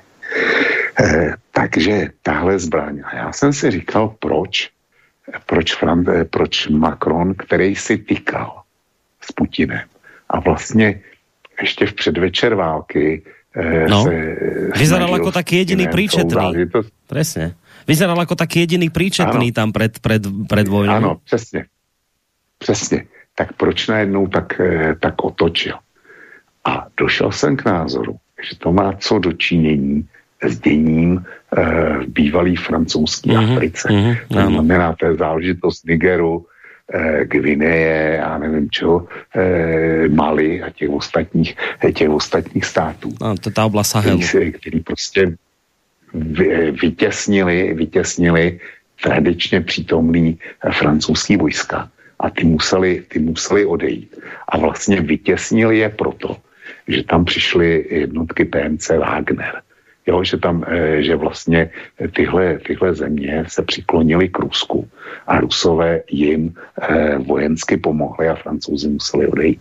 Podle mě to je Macronova pomsta za tuhle, za tuhle porážku v Africe. Áno, toto, to je ten áno, toto sa objavuje ako dôvod, už som to aj ja niekde zachytil, že áno, že v skutočnosti ten hnev lebo naozaj to sledujeme teraz, že ten, ten, ten e, Macron urobil nejakú otočku o 180 stupňov. Z toho Macrona, ktorý ešte posledný s tým Putinom jednal, zrazu je taký najviac vojnychtivý, tak áno, toto sa spomína často ako dôvod, že nejde prežiť to, že mu Rusi tu Afriku rozbijajú, kde on teda mal Francúzsko tie svoje koloniálne chúťky stále ešte. E, tam práve v tej oblasti Sahelu afrického a tak. Čiže toto sa spomína. Čiže, čiže keď to celé zhrnieme, ty inými slovami hovoríš toto, že ak aj Ukrajinci začnú zúfalo prehrávať a bude už jasné, alebo teda bude reálne hroziť, že tú vojnu prehrajú, tak napriek všetkým rizikám, ktoré to pre Západ potom prinesie a spôsobí všetky ty negatíva, jednoducho Západ do toho nezasiahne spôsobom, že by mohla, ja neviem, vypuknúť tretia svetová vojna. To je to, čo ľudí najviac sa obávajú, aj po slovách Macrona a tak podobne, po slovách Austina amerického. Čiže ty tvrdíš, že napriek týmto silným rečiam, keď prostě začne Ukrajina reálne prehrávať, a bude jasné, že prehrá, tak jednoducho dajú od nej ruky preč, aj napriek všetkým tým negatívam, ktoré to pre Západ prinesie? Ne, já neříkám, že, že od Ukrajiny dají, dají ruce pryč, ale e, kdyby Ukrajina začala prohrávat, Rusům se poved nějaký, velký průlom, tak si myslím, že by Západ najednou e, měl velký pochopení pro mírový jednání a že by, že by zkrátka e, velice rychle nastal na Ukrajině mír. Jak by ten mír vypadal, to si, to si netroufnu vůbec predikovat, protože byla by to otázka toho, co by, co by Rusové dokázali a co by reálně rozhodlo na frontě. Jo, ale e, s, myslím si, že by Západ reagoval takhle. Já se vrátím ještě k Macronovi. Borisku, když loni e, Rusové utrpěli porážku kolem Charkova, kterou si způsobili vlastní hloupostí, eh, Ukrajina slaví, eh, jako mluví o třech vítězstvích. Jednak, jednak eh, vytlačení ruských eh, vojsk od Kieva, vytlačení ruských vojsk z pravého břehu Dněpru, rozuměj u Chersonu a u Charkova. Tak já už jsem to tady říkal. U Kieva se Rusko stáhlo, to byl, to byl e, vlastně takový vstřícný krok, když to vypadalo, že se v Istanbulu dohodnou. Tam Rusko prostě stáhlo dopředu svoje vojáky od Kieva. Cherson, to, to bylo opět stažení ruských vojsk, nikoli eh, ukrajinský vítězství, kdy generál Surovikin eh, jak si usoudil, že držet ruský kontingent na pravém břehu Dněpru eh, by bylo velmi problematický vzhledem, vzhledem eh, právě k raketám, který, který Ukrajinci dostali. Tenkrát to byly Ajmarsy. Eh, a Antonovský most byl, hlavní zásobovací cesta byl, byl jima destruovaný. Takže Surovikin předpokládal ukrajinskou ofenzívu a ty ruské jednotky stáhnul a posílili jim, eh, jim obranou linii a jak se ukázalo tak dobře včas a předvídavě. A jediný vítězství zaznamenali, zaznamenali Ukrajinci u Charkova. Eh, to bylo obrovské selhání ruských, eh, ruských eh, speciálních služeb, kdy to nedokázali odhalit a vlastně tam nebyly žádní vojenské jednotky, jenom, jenom polici, policejně strážní. A na základě tohodle Západ usoudil, že vlastně Rusko není schopný bojovat a, a že ta ofenzíva má smysl a má čas, ale e, a může mít úspěch. Ale e, kdyby došlo teďko opravdu ke strategickému průlomu, tak věřím tomu, že Západ by byl velice rychle ochotný jednat. A vrátím se k Macronovi. Mm. Tenkrát, když u toho Charkova to vypadalo na, na to, že Rusové mají vážní problémy a že hrozí skutečně jejich porážka, tak se spekulovalo o tom, že by Rusové nasadili taktický jaderní zbraně. A Macron tehdy prohlásil, já si to velmi dobře pamatuju, že pokud Rusko nasadí taktický jaderní zbraně. Takže to nebude důvodem pro Francii, aby ona aktivovala svoje jaderní síly. To je jedna poznámka. Druhá poznámka je, že Macron teda říká, my Francie, tam pošleme na Ukrajinu vojáky. Mě by zajímalo, kolik těch vojáků asi tak můžou poslat a s jakou výzbrojí. Protože když si vzpomenu na to, že český kontingent šel tenkrát do Mali na francouzskou žádost s tím, že Francie potřebuje podporu e, z přátelných zemí, protože není schopná e, poslat dostatek e, vojáků do téhle země, aby bojovali proti islamistům. Tak na jedné straně my jsme posílali z České republiky nějaký vojenský kontingent, aby převzal v Mali strážní službu za francouzský vojáky, který, který teda šli bojovat proti islamistům a, a na, e, Francie, Francie prostě neměla svých vojáků dost. A najednou, najednou teda stejná Francie bude mít vojáky na to, aby je poslala na Ukrajinu. Přece nejde. Další věc je, že jsem viděl průzkumy, který byly, který byly Eh, ve Francii ohledně možného vyslání vojáků na Ukrajinu.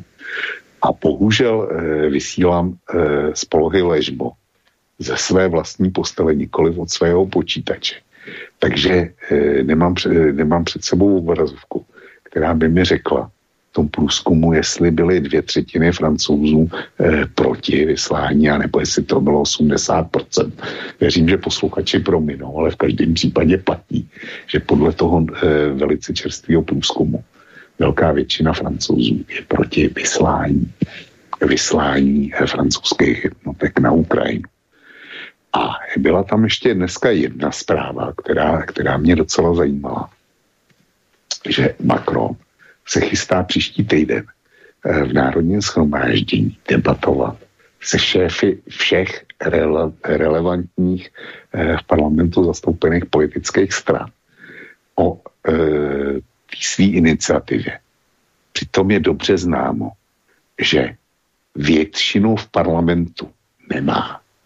A že tu většinu tvoří zejména eh, levičáci vedený Likem Melanchonem eh, jako nepodajná Francie.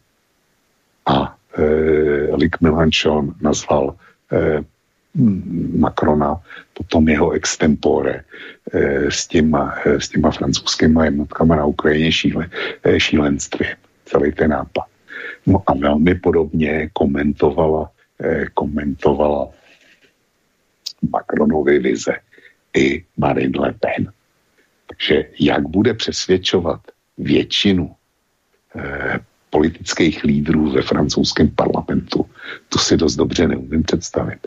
A republikáni, kteří jsou třetí silou, třetí silou v tom parlamentu, tak eh, si nemyslím, že budou chtít Macrona v tomhle podpořit. Hmm. Čili jestli, jestli se vrátíme k oblíbenému českému politickému termínu v plotě, tak eh, Macron v současnosti opravdu s tím svým nápadem jako kůl v plotě vypadá. Hmm. Treba povedať, že aj, aj, aj minister zahraničných vecí áno sa vyjadril v tom zmysle, že žiadni francúzski vojaci nebudú zomierať za Ukrajinu. Tak toto povedal, aby teda zmiernil ten šok, ktorý tieto slova Macrona vyvolali, to sa ešte potom môžeme vrátiť trošku k tejto parížskej bojovej porade aj z hľadiska toho, že Fico jediný povedal, že čo sa tam chystá.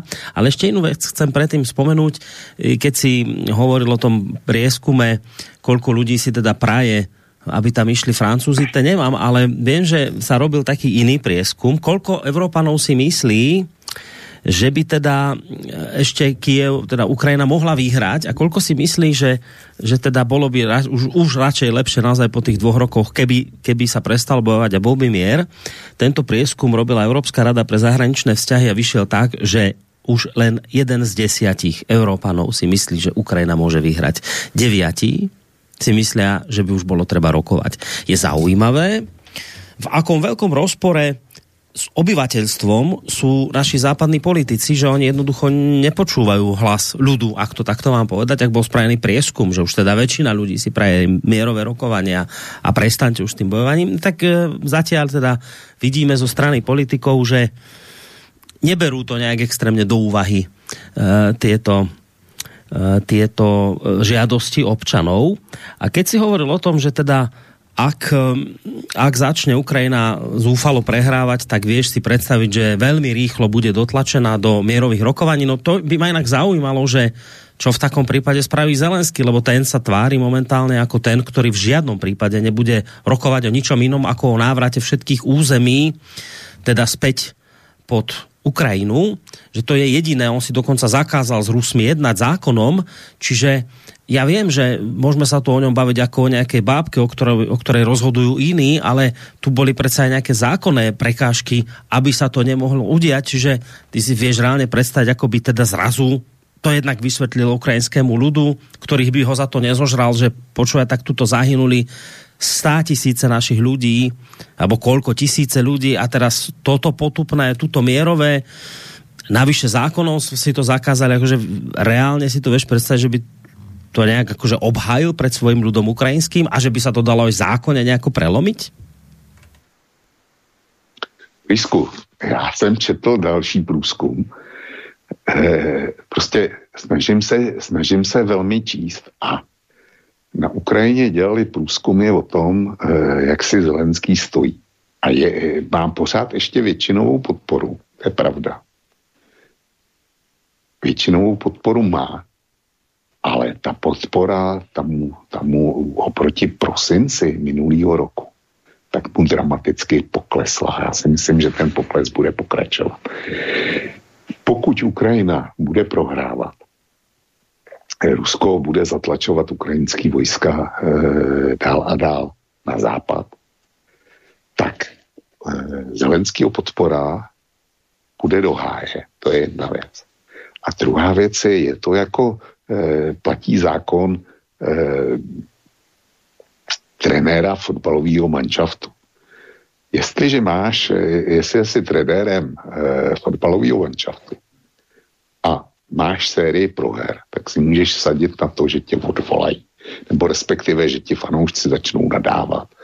A tvoje pozice bude velmi těžká. A stejný to je se Zelenským.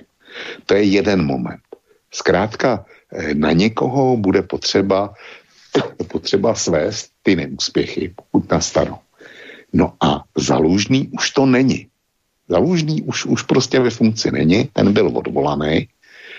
Syrský je tam velice krátce, ale Zelenský je u toho od samého začátku. Takže Ukrajinci v případě proher dalších začnou hledat výjimka. A mně to logicky vychází na Zelenskýho.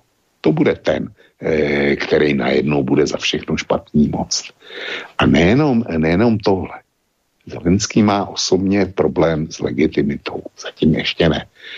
Ale 20. května mu vyprší prezidentský mandát a období, kdy byl zvolený. Ústava e, Ukrajiny je v tomto velmi nejednoznačná. Zelenský tvrdí, že po dobu výjimečného stavu není možný uspořádat prezidentské volby. A většina Ukrajinců, ale velmi těsná, si myslí, že volby by se neměly konat a že Zelenský by měl zůstat v úřadě. Ale myslí si to dneska. A ta většina už je velmi těsná oproti té velké většině, která byla ještě okolo Vánoc. A jak říkám, po 20. Po 20. květnu Zelenský bude mít obrovský problém s legitimitou. On to ví. A on a jeho okolí šíří dneska informace o tom, že Rusko připravuje Majdan 3 a připravuje proti němu půjč, protože, eh, protože přece on je, zá, eh, on je zákonný, eh, prezident Ukrajiny potom, protože ústava to neupravuje. Jenomže oproti tomu vystupují lidi od Porošenka, od Timošenkovi, který tu ústavu vykládají jinak a říkají, že Zelenský je povinný uspořádat prezidentské volby a že, že když je neuspořádá, neuspořádá, tak vlastně nemůže Ukrajině šéfovat. A že držitelem veškeré moci by měl být předseda vlády. Takhle to vykládají. A proč to říkám? E, ty si konstatoval, že vlastně Zelenský e, si jednání zakázal legislativním způsobem a že to vlastně není možné. Jenomže je otázka, jestli Zelenský v úřadě vydrží. Potom 20. květnu bude mít, bude mít problém. A pokud by se Západ rozhodl, že přijme ten, eh, ten výklad, který, eh, který používá Porošenko a Timošenková, a začal mu vyčítat nedostatek demokracie, že nebyly volby a že je vlastně nelegitimní prezident, tak eh, by se dal Zelenský eliminovat. Velice snadno. Prostě bez, bez podpory Američanů, zejména teda Američanů, Zelenský nic neznamená. Může si zakázat Jasne. legislativně, co chce. Hmm. A ty jednání, to je jedna věc. Eh, zrovna tak eh, to máš jako, jako když uděláš nějaký, nějaký územní plán pro města a pro město a zahrneš tam, zahrneš tam i pozemky poblíž řeky. Můžeš je tam zahrnout a můžeš tam nechat postavit domy. Ale jenom do té doby, než přijde stoletá voda. A pak zjistíš, že ty domy jsou tam špatně a že musí změnit územní plán a nesmíš tam, eh, nesmíš tam postavit eh, žádnou další výstavbu, nesmíš to dovolit, protože je tam velký nebezpečí právě, právě povodní.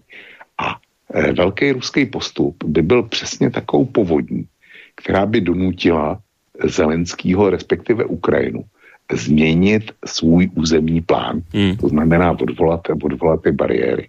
Jo. No dobré, tak to spravíš. To si, to si vieme predstaviť tým spôsobom, ktorý si teraz popísal. No ale čo ideme, to bude asi väčší oriešok, čo ideme v takom prípade, keď by k tomuto došlo, v tejto chvíli len potenciálne samozrejme, však vojna prebieha, No ale čo by sme spravili, keď by k tomuto potenciálne naozaj došlo a bolo by treba jednať, ale ako s Putinom, keď je vojnový zločinec, na ktorého vydaný medzinárodný zatýkač e, súdu e, medzinárodného, to by sme tiež museli nejak zase zmeniť pred očami celého sveta a to by sme zase na západe vyzerali ako idioti. Toto čo s týmto? Borisku, ptáš se na něco, na co já se ptám už, uh, už od té doby, co ten mezinárodní zatykač vyhlásil. Jo. Já to prostě nevím, ale uh, umím si představit, že by se teda nejednalo s Putinem a že by se strany dohodly, že by iniciativu převzal Lavrov, uh, eventuálně s Mišustinem, já nevím, na ty, na ty zatykač není. Takže Eh, Putin by nejel, dejme tomu, do Ženevy nebo do Vídně nebo kamkoliv jinat. Ale poslal by tam ve svém zastoupení asi technicky Lavrová Míšustina. To si, umím, to si umím představit. Nicméně neumím si představit, že by Západ odvolal sankce. Například teda. Čili nastal by nějaký mír, ale západní sankce na Rusko by asi zůstaly. E, velmi by mě zajímalo, nebo e, Chtěl bych se dožít toho, já musím uvažovat v těchto kategoriích, když říkám, chtěl bych se dožít toho, že uvidím, jak ta válka dopadne a v tomhle scénáři, eh, jak si je pro mě vrcholem zajímavosti nejen to, kdo by Rusko eh, zastupoval, ale jak by vypadaly ty, ty podmínky. A s kým by Rusko hmm. tu smlouvu podepsalo právě po zkušenostech eh, s oběma mínskými dohoda. Hmm. No, to by byl ten garant. No?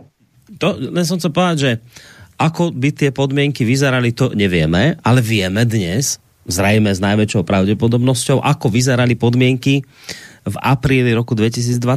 Dnes zverejnil ano. The Wall Street Journal uh, mierovú zmluvu medzi Moskou a Kievom, ktorá mala byť dohodnutá v Istambule. A to je presne tá zmluva, ktorú torpédoval svetový klamár Boris Johnson. To je to, čo sme tu x krát hovorili, ako prišiel za Zelenský a povedal, nič podpisovať v žiadnom prípade, treba bojovať ďalej, my vás podporíme. Ak by ste nebojovali, tak nič negarantujeme.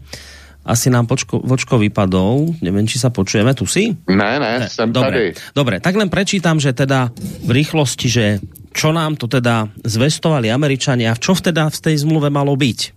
A teraz si to porovnajme možno s tým, čo teda, lebo už je jasné, že už aj Rusi hovoria, to, to už nebude. Ak bude aj mierová zmluva, už také, takéto podmienky nebudú. Čiže čo torpedoval Boris Johnson, teda Veľká Británia spolu so Spojenými štátmi americkými, o čo sa silou mocou snažili, aby v živote neprešlo, tak to bola táto mierová zmluva s týmito bodmi. Ukrajina podľa tejto zmluvy mohla bez problémov vstúpiť do Európskej únie, ale nestať sa členom NATO. Západné zbraně e, nemohli byť umiestnené podľa tejto zmluvy na Ukrajine. Krym by zostal pod kontrolou Ruskej federácie. O budúcnosti Doneckej a Luhanskej republiky e, mala potom ešte prebiehať debata medzi samotným Zelenským a Putinom, či táto otázka ostala v tejto mierovej zmluve nevyriešená, o tom sa malo ďalej jednať. A Veľká Británia, Američania, Čína, Francúzsko a Rusko mali sa stať garantmi Ukrajiny, že sa jednoducho budú dodržiavať pravidlá, ktoré sa dohodnú. Sú aj body, ktoré teda neboli v tejto zmluve dohodnuté, hoci sa o nich hovorí. Nebolo dohodnuté žiadne rovnaké postavenie pre ruský a ukrajinský jazyk E, nebolo dohodnuté zníženie počtu ozbrojených síl Ukrajiny. Ukrajinci chceli mať viac ozbrojených síl, väčšie množstvo techniky Rusi žiadali menej, zkrátka sa to nedohodlo, takže tiež to ostalo otvorené. E, malo sa riešiť aj obmedzenie doletu rakiet na 40 kilometrov, tiež to ostalo nedojednané. E, málo sa hovoriť o zrušení vzájomných sankcií, to dostalo tiež na základe tejto zmluvy ako niečo, čo sa možno bude riešiť potom neskôr. A čiže, čiže to, čo Ukrajinci mohli získať, je, že jednoducho vstúpite pokojne do Európskej únie, keď budete chcieť a zoberie vás, to je vaša vec, ale jednoducho, to je v podstate to, čo hovorí Rusko celý ten čas, že my nesmieme dopustiť, a hovorí to roky, my nemôžeme dopustiť, že Ukrajina bude členom NATO a budú na jej území západné zbrane, ktoré ohrozujú našu bazálnu bezpečnosť. Jednoducho, Rusko sa na to odvaláva celý čas. Hovorí o tom, nemôžete posilovať bezpečnosť jedného štátu na okor iného. Hovorí to celý čas, toto je to, čo potrebujeme a toto bolo naformulované v tej mierovej zmluve. Tak teraz Keď Borisku, to... zapomněl, si, zapomněl no. si na jeden základní bod, kdy Putin se zavázal, že by stáhnul ruský jednotky na hranice eh, z eh, 24. února roku 22. Čili, že by vyklidili veškerý ty území, které do té doby eh, získali. No. A teraz, keď, lebo predpokladám, že tento článok Wall Street Journal sa dostal aj na Ukrajinu, že si ho môžu prečítať radoví Ukrajinci, a teraz je, je to strašné. To nie je posmievanie sa, to nie je ani, ani niečo také, že teraz škodoradosť. Nie. To je, to je obrovská ľútosť a smútok nad tým, ako, ako vás zmanipuluje nejaký šialenec zo západu, ktorý cez vás sa rozhodne, že si naplní svoje ambície, svoje vlastné ciele a tak, ako ste to počuli od pani Černochovej, vy Ukrajinci ste prvá obraná línia pre nás. Vy ste tá prvá línia, ktorá zomiera, my napokon ako teda nesieme menej, stále my len ako len tie peniaze, ale vy ste tí, ktorí ste najväčšiu obeď, vy zomierate a ste naša prvá obraná línia. Je to hrozné, keď, keď si podľa mňa teraz radový Ukrajinec toto prečíta, čo mohlo byť. Dneska mohol byť mier, mohol byť kľud na tej Ukrajine, neboli by ste v NATO, bolo by neutrálna Ukrajina. To je celé to, čo bolo celý čas čo sa celý čas žiadalo. Mohli ste dneska špekulovať o členstve v Európskej únii, stiahnuté vojska ruské. Nie, nie, lebo prišiel Boris Johnson, zatlačil na prezidenta Zelenského a povedal, nie v žiadnom prípade, bude sa bojovať ďalej. Tak, dobre, teraz keď to čítate, vidíte, čo bolo ponúknuté. Do, je, je to teraz lepšie?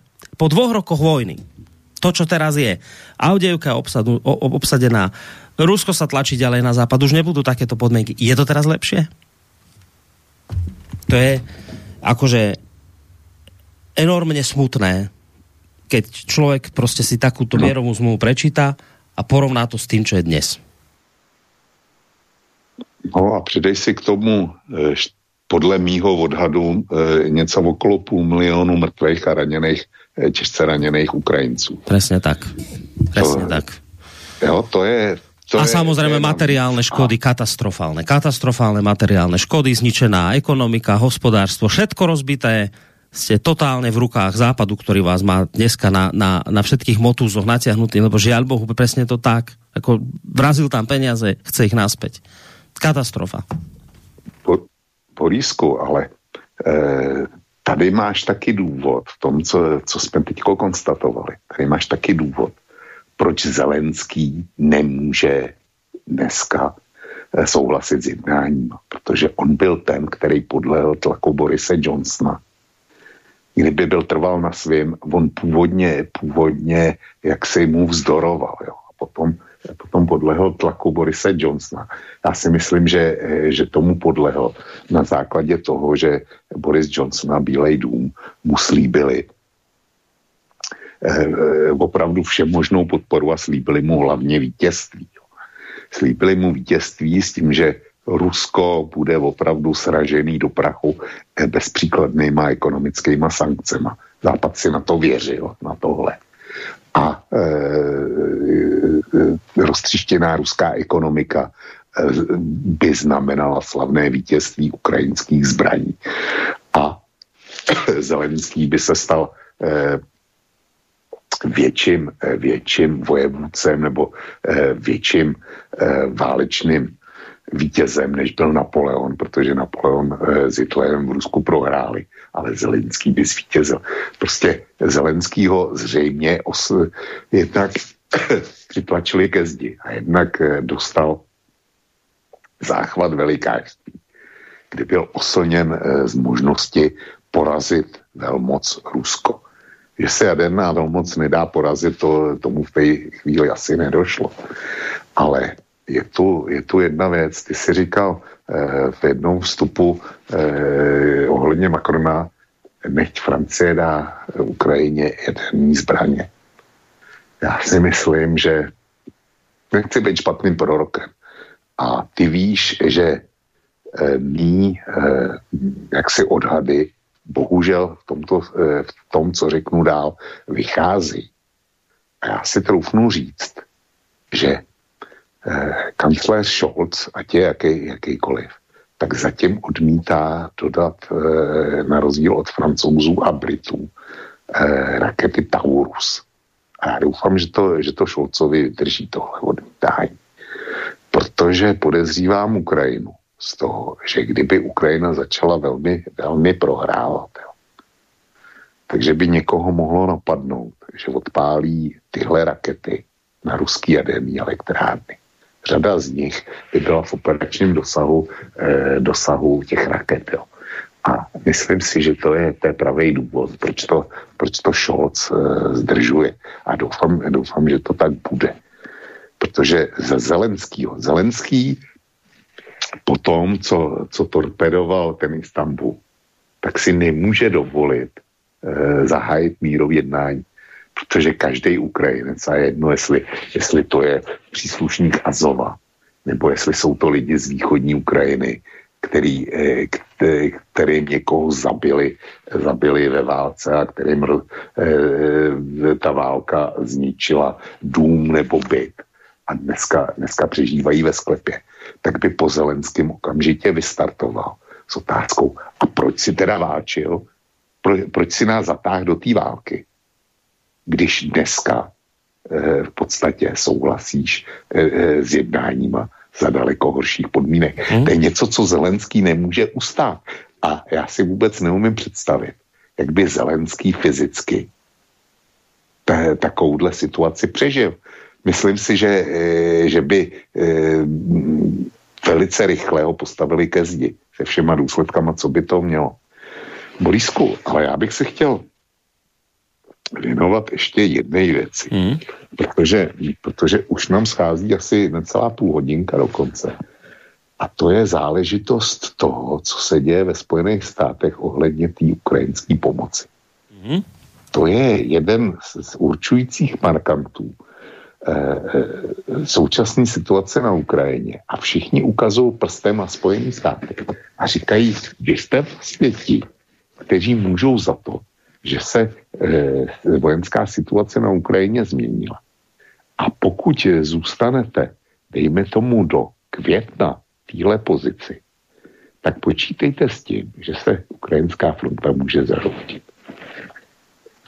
Já bych o tom rád ztratil pár slov, protože u nás máme zase takový ten jednotný narod. Eh, Spojený státy, hodný, hodný prezident Biden a demokrati by na Ukrajinu poslali 60 miliard eh, dolarů, který by to vyřešili, za který by se nakoupila munice a další těla eh, a drony a já nevím co všechno. Problém by byl vyřešený. Ukrajina by mohla zdorovat ruský armádě. Takhle nám to podávají.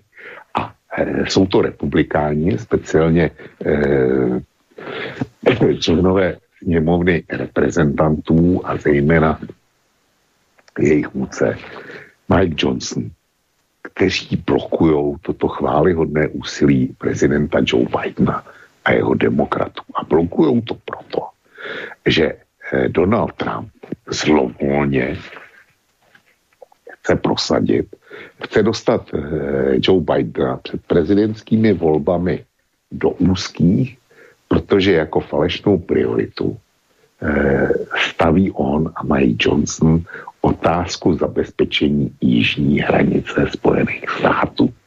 A je to všechno chladný politický kalkul, který mají zaplatit Ukrajinci. Takhle je nám to podáváno. Fakt je, že republikánská strana Donald Trump a Mike Johnson chtějí prioritně vyřešit financování opevnění americké ženy. Trošku nám odchádzaš nějak hlasovo, trošku ťa len, nevím, či náš telefon Počkej, zkusíme. No, dobré, teraz zkusíme lepšie. Si to teraz, le, teraz lepšie, ano. Lepší. Uh-huh. Dobrý, fajn. Moje chyba. Takže, takže jestliže loni v prosinci překročilo eh, vlastně ilegálně mexicko-americkou hranici skoro milion, milion imigrantů, no tak je jasný, že takovýhle příliv Spojený státy nemůžou zvládnout.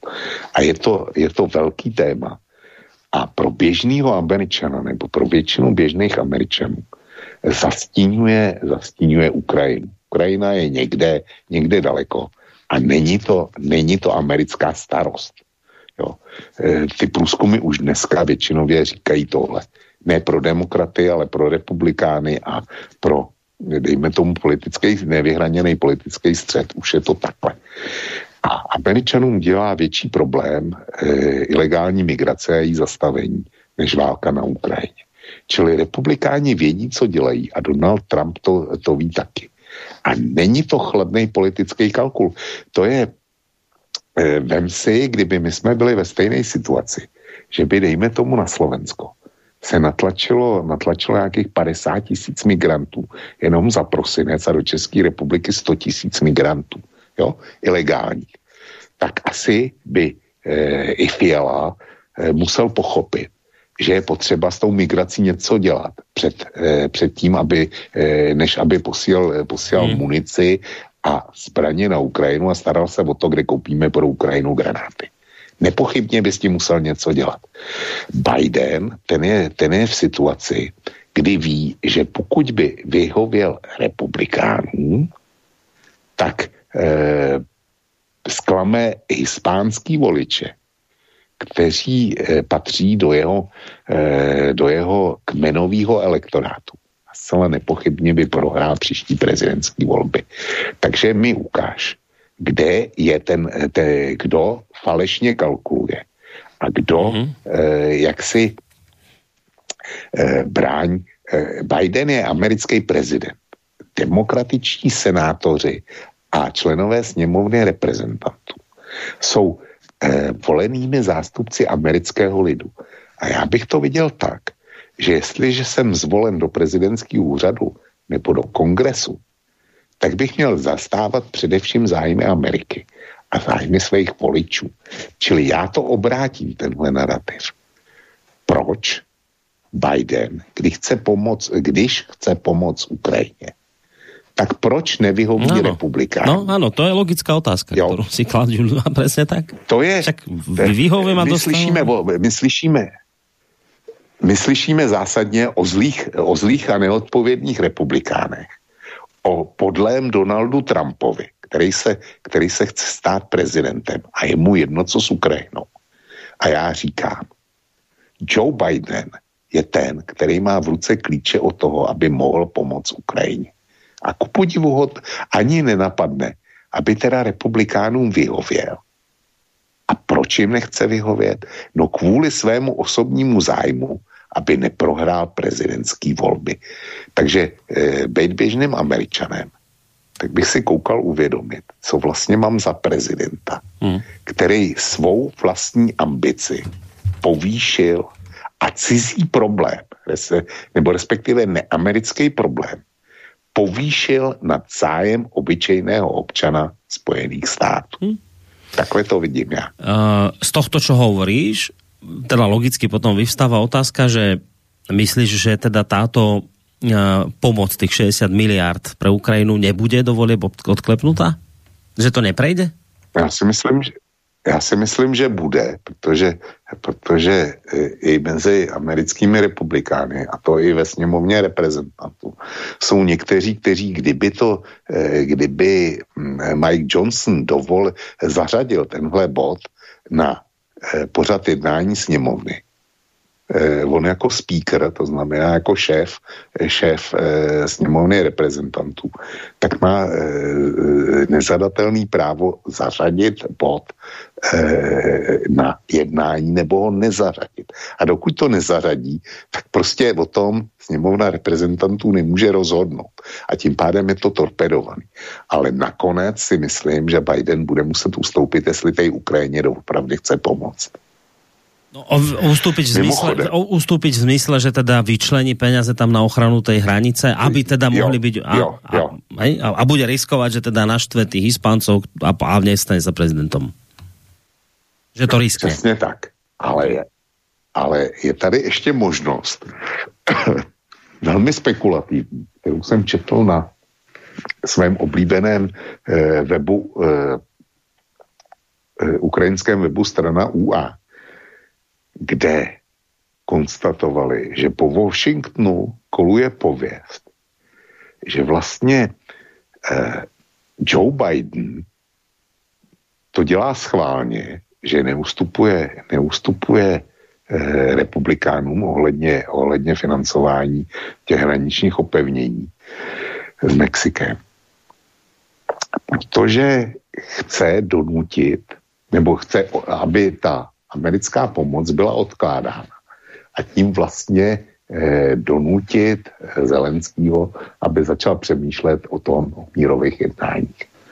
Eh, podávám, jak jsem koupil, prostě strana UA napsala, že takovýhle pověsti kolu, Washingtonem. Jestli to je pravda nebo ne, nevím. Ale pokud, pokud by to pravda byla, tak je to zatraceně rafinovaný plán. A Zelenský, jestli to četl, tak si myslím, že e, měl dost práce v tom okamžiku jeho osobní lékař a musel přispěchat s velmi silnýma práškama.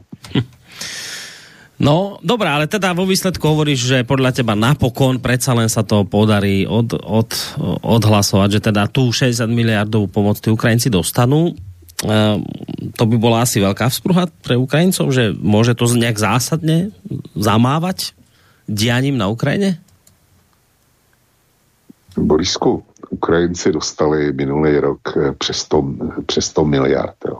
jenom ze Spojených států a já nevím kolik od Evropské unie.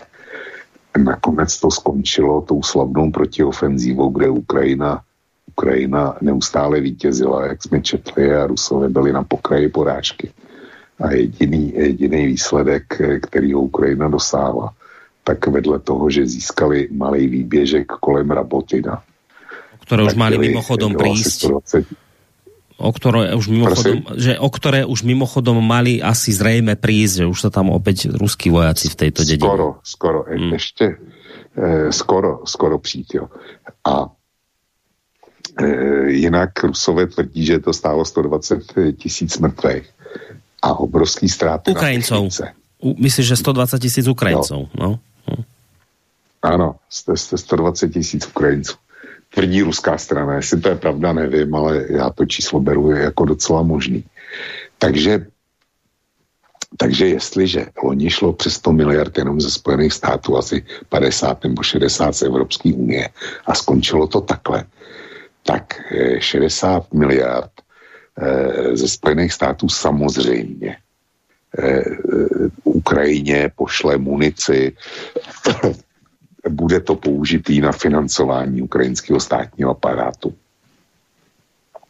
Takže Ukrajina, Ukrajina se finančně nezhroutí do zítřka. Ale že by to mělo vyhrát válku, když větší peníze tu válku nevyhráli eh, v roce 23, tak to si teda nemyslím. Mimochodem, eh, Evropská unie odklepla 50 milionů, 50 eh, miliard eur mm nakonec se povedlo Viktora Orbána zlomit. Ale jestli se nepletu, tak je to, tak je to na čtyři nebo na pět let. Čili zbývá tě z toho ročně řádově nějakých 10 miliard. A Ukrajina potřebuje, potřebuje asi 4 miliardy eur. E, jenom na svůj e, západních peněz. Jenom na to, aby udržela v chodu státní instituce, dokázala platit důchody a, a mzdy a prostě eh, financovala, financovala v tom nejnutnějším stát, tak si to vem 4 miliardy, 4 miliardy ročně. A Evropská unie dá 10. Eh, teda 4 miliardy měsíčně. to je 48 miliard. Evropská unie dá 10. Čili 38 eh, miliard z těch 60 nutně musí přijít ze Spojených států. Zbývá tě 22. Hmm. Jsou to, to jsou pořád velký peníze. Ale e, jestli se, e, říkám, 100 miliard poskytli na zbraně Spojené hmm. státy loňský moc. Tady by to bylo 22. Tady se o toho čekat nějaký zázraky. No. Mně, to, mně to matematicky nevychází. No, to nevychádza ani nejak, ani matematicky, ani logicky, ani rozumovo, ani nijak, lebo v podstate, keď to zhrnieme, tak e, dva roky, dva roky robíme presne toto, o čom teraz rozprávame, zbrojíme, posielame peniaze, robíme všetko možné preto, aby teda Ukrajinci vyhrali. Po dvoch rokoch je situácia taká, že Ukrajinci strácajú ďalšie územia tá dedina Rabotino, o ktorom sme hovorili, to mala byť jedna z najväčších úspechov tej ukrajinskej protiofenzívy, pri ktorej zahynuli tisíce Ukrajincov. Dnes tú dedinu začínajú obsadzovať spätne Rusy. Čiže my dva roky robíme toto, a vo výsledku Ukrajinci prichádzajú o územia a jediné, čo nás napadlo je, že to budeme robiť ďalej. Tak keď ti prostě nejaká vec vychádza stále rovnako a ty ju donekonečna robíš v nádeji, že zrazu bude iný výsledok, tak si myslím, že je to, no poviem to tak kulantne, zvláštne. No, čiže ja tomu prostě nerozumiem a, a, a mám tendenciu vidět to tak, ako to hovoril v úvode Fico, že o rok budeme presne tam, kde sme teraz, len s jednou veľkou výnimkou, s jedným veľkým rozdielom, e, za ten rok budeme mať oveľa, oveľa viac mŕtvych Ukrajincov a Rusov. No, ja si viem predstaviť, že pre Spojené štáty a pre Britániu je toto tak či onak dobrá správa, ale pre Európu určite nie. A je hrozné sledovať to, že my tu prostě nemáme evropských politikov, ktorí by boli schopní toto pochopiť a zastaviť.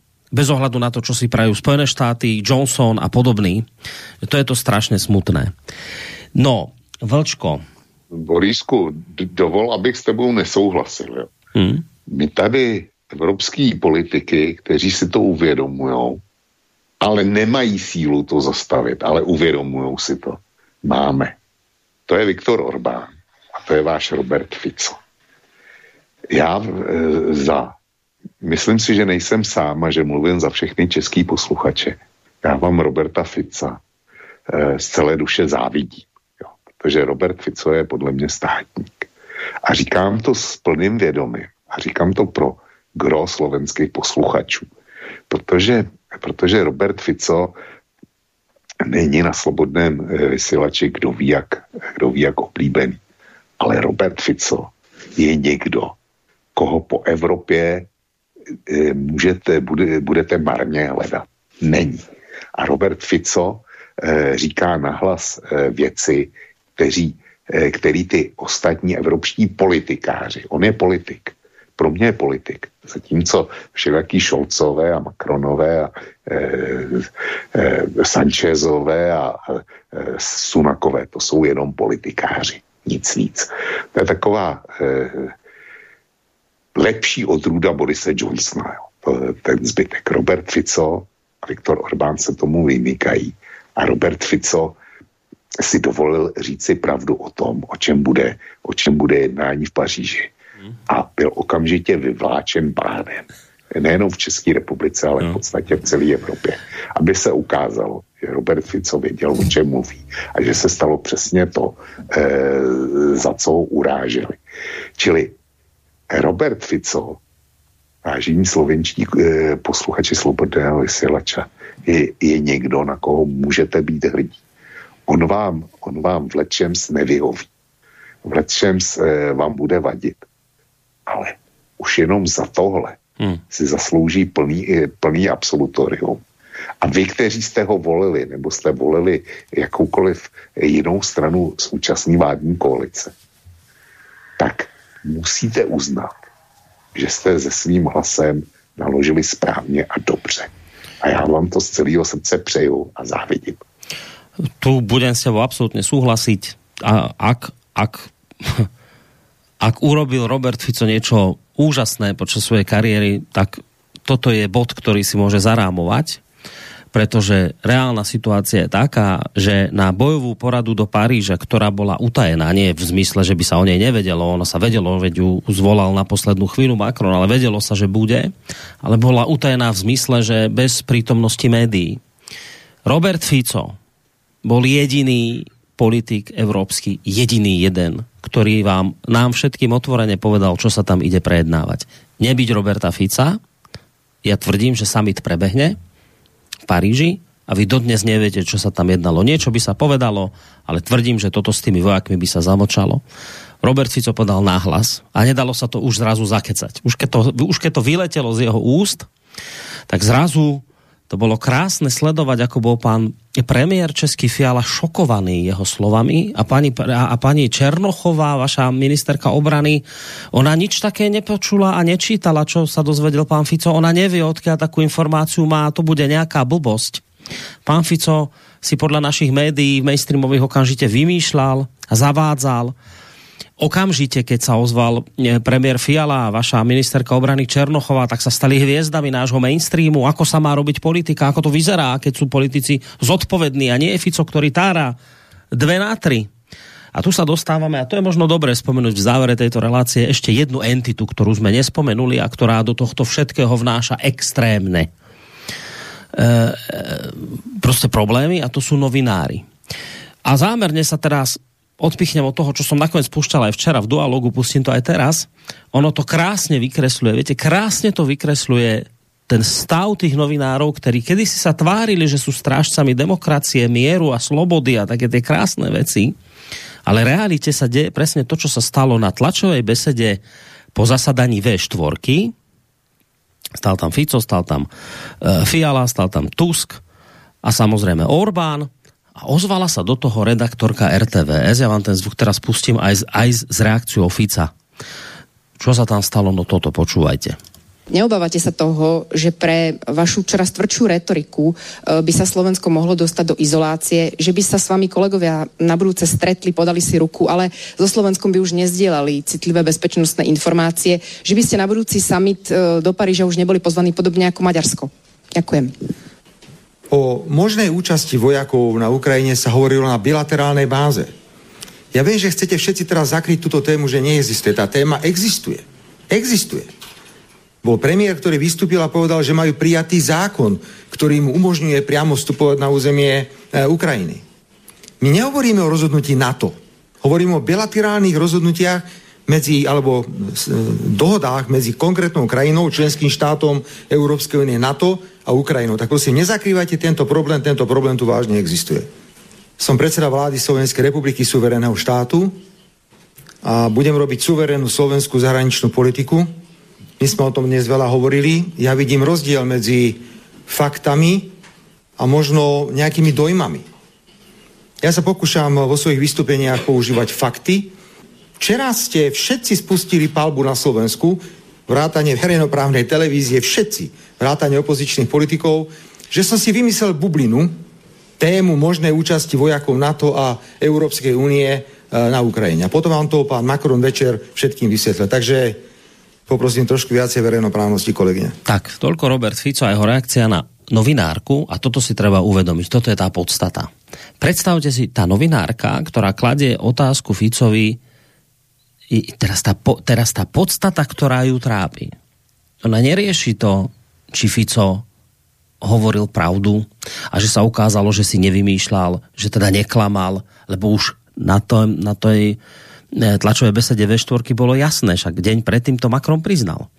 Čiže pani redaktorku verejnoprávnej, to nebola nejaká šialená redaktorka z denníka N, to bola redaktorka verejnoprávnej televízie, ktorú nezaujíma pravdivá informácia. Ona nepochváli Fica za to, že ďakujeme, že ste nás informovali, že vieme, že čo sa teda chystá a vďaka vám teraz sa rozprútila debata. Nie.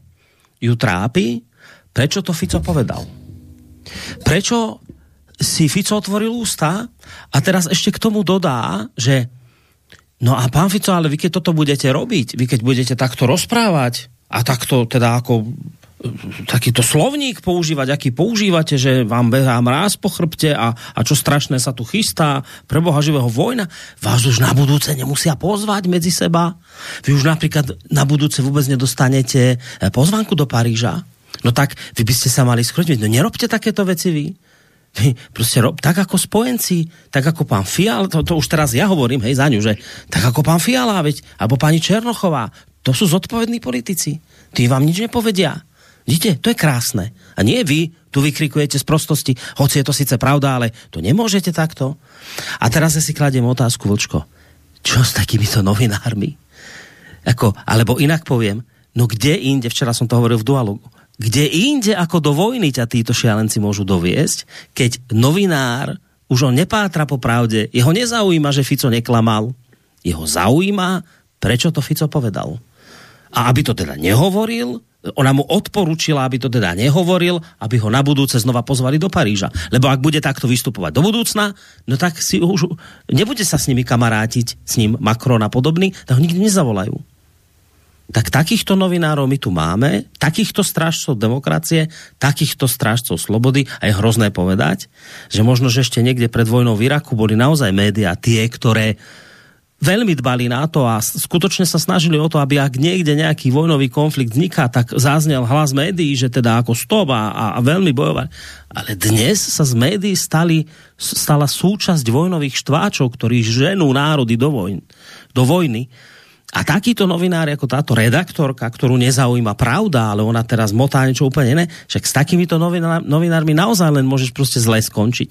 Takže ešte možno záverom pár slov k týmto novinárom, prostě, lebo to je, lebo to je skutočne veľmi dôležitá súčasť tohto nášho sveta s touto bezpečnosťou, ktorú tu máme, katastrofálnou.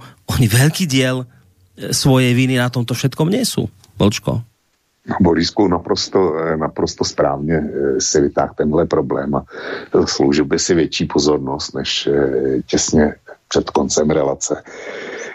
Jsou tací, kteří, si, kteří konstatují, že my nemáme demokracii, ale místo ní máme mediokracii. A já patřím k ním, myslím si to taky, protože veškeré tyhle šílenosti, to není jenom, jenom záležitost války na Ukrajině, to je záležitost Green Dealu, je záležitost eh, celého toho třeštění kolem genderu, kolem LGBT, všech těch západních šíleností, eh, liberálních šíleností. Tak tohle je záležitost mediokracie. Prostě hlavní proud eh, celozápadního světa se umanul na tyhle témata ohledně Ukrajiny razí tenhle narrativ. Prostě váčit za každou cenu. A kdokoliv, u kohokoliv, oni identifikují nedostatek válečního nadšení, tak je Putinům spřaženec, tak je někdo, k, koho už nebudou zvát do Paříže a tak dále. Já pamatuju, eh, jak to tady bylo do roku 89. Tenkrát ve sdělovacích prostředcích mohli fungovat jenom ti, kteří podporovali politiku strany. To byla, to byla oficiálně ražená linie, všichni to věděli a strana to vynucovala. Jo. O tom si můžeš myslet, co chceš, o těch lidech, kteří do těch médií šli, dělali tam a přijali tyhle podmínky. Ano, no, asi si nám očku trošku vypadl, no. Je tu drobný, no, trošku si nám vypadol, no, no už, už ťa počujeme, bol tam tak, drobný. Moment v těch, v, těch, eh, v, těch, v těch redakcích, eh, co dneska jsou, tak eh, tě nikdo nedrží pistoli u hlavy a neříká, hele, buď budeš poli, podporovat politiku strany, anebo, nebo si jde hledat jiný zaměstnání. Já myslím, že drtivá většina těch, kteří pracují ve všelijakých denících N a bohužel teda i ve veřejnoprávních rozhlasech a televizi, tak tohle vidí jako svoje svatý poslání a dělá to zcela dobrovolně. Čili, eh, když to řeknu naplno, tak před rokem 89 se novináři se prostituovali eh, vzhledem k ekonomickému tlaku. Těch, kteří to dělali dobrovolně eh, a z přesvědčení těch bylo naprostý minimum. Dneska to vypadá tak, že ta prostituce je dobrovolná. A to je ta tragédie. Mm. Ale takhle je to napříč západním světem, bohužel. Mm. Kdyby, kdyby toho nebylo, tak neřešíme dneska Green Deal. Kdyby toho nebylo, tak neřešíme, neřešíme šílení Evropské unie. Kdyby toho nebylo, tak válka na Ukrajině by byla prezentována úplně jinak. Kdyby toho nebylo, tak třeštění LGBT a gender by se nekonalo. Hmm. A keby nebol pokročilý čas, tak by sme pokračovali ďalej, ale už nebudeme. To som si urobil teraz taký mostík, lebo chcem teda, aby sme skončili naozaj v tom čase, keďže ja som, ja som v podstate ti veľmi vďačný, lebo ja som celý čas rátal aj s tým, že môže byť situácia, že predsa len si po ťažkej operácii nemusíš tie dve hodiny zvládnuť. No zvládol si to úžasne, ale teda naťahovať to nebudeme. Ale, vočko, máme tu veľa mailov a my sme ich vždy riešili štandardne tými útorkovými reláciami, tak teraz sa pýtam, že či myslíš, že či by si bol v stave aj tie útorky nejak skúsiť dať mailovo, alebo zatiaľ ostaneme len pri hodinách vlka? Ne, v tomhle, v tomhle okamžiku, eh, pokud se nesta, eh, můj zdravotní stav nezhorší, tak jasně vysíláme v úterý. Jo. Eh, já jsem to, já jsem to dluž, dlužnej a říkám, nikdy eh, ten pocit vděčnosti, o kterém jsem mluvil v úvodu téhle relace, tak nikdy nebudu moc našim eh, těm, co mi napsali a drželi palce a posílali pozitivní energii a vyslovili, vyslovili radost, že jsem se, eh, že eh, jako ten zdravotní stav se, se zlepšil, tak nikdy jim to nebudu moc oplatit a, a prostě v úterý, v úterý, pokud to jenom zdravotně trochu půjde, tak v 9 hodin vysíláme. Tak. E, akorát to vyjde, protože, protože v pondělí musím, musím do e, fakultní nemocnice na hmm. nějaký e, další do vyšetření a ve středu nastupuju na chemoterapii. Hmm. Takže ten úterek se tam báječně vejde. Super. Tak, takže vlastně všetky maily, které přišly a ještě jsme ich neprečítali, tak v útorok o tej 9. štandardnom čase, ak sa teda nič zásadné neudeje, tak ich teda vybavíme v relácii listáreň. A to znamená, že aj v tejto chvíli ešte, ak budete mať nejakú otázku alebo budete chcieť vyjadriť názor čokoľvek, Vlkovi pogratulovať, zaželať zdravie, čo už vás len napadne, môžete tie maily samozrejme písať aj počas víkendu. Len vám poprosiť, vás poprosím dať potom do predmetu názov relácie Hodina Vlka, aby sa mi to ľahšie hľadalo, lebo my tu máme spoločný mail pre všetky relácie a potom je to ťažšie nájsť, takže takáto technická záležitosť. Na záver, Vlčko, ďakujem Ďakujem ti veľmi pekne za dnešok. Myslím, že v po, môžem to pokojne povedať za všetkých poslucháčov. A teda těším se s tebou na další spoluprácu. Borisku, absolutně není za co. Já jsem, já jsem šťastný, že jsem členem velké rodiny, velké rodiny eh, slobodného vysílača. Eh, ty jsi pro mě eh, zásadní zástupce eh, téhle rodiny, pochopitelně jako můj adoptivní syn. Jo ale, ale my jsme velká rodina a e, znova opakuju, vracím, vracím se k tomu, co si říkal, co si říkal e, v úvodu. Každý je nahraditelný v normálním občanském životě. Ale v rodině kdokoliv, kdokoliv odejde, tak po něm zůstane, zůstane prázdný místo. Hmm. Tím bych, e, tím neříkám, že se považuji za nenáhraditelného. Určitě, určitě ne a určitě někdy přijde čas, kdy prostě vlk e, skončí. Jo, a ty a slobodný vysílač půjde dál a vy, vy, vážení posluchači, si zvyknete na jinou relaci a budete zrovna tak spokojení jako s hodinou vlka. Ale doufám, že k tomu nedojde brzo. To je všechno, co jsem chtěl říct.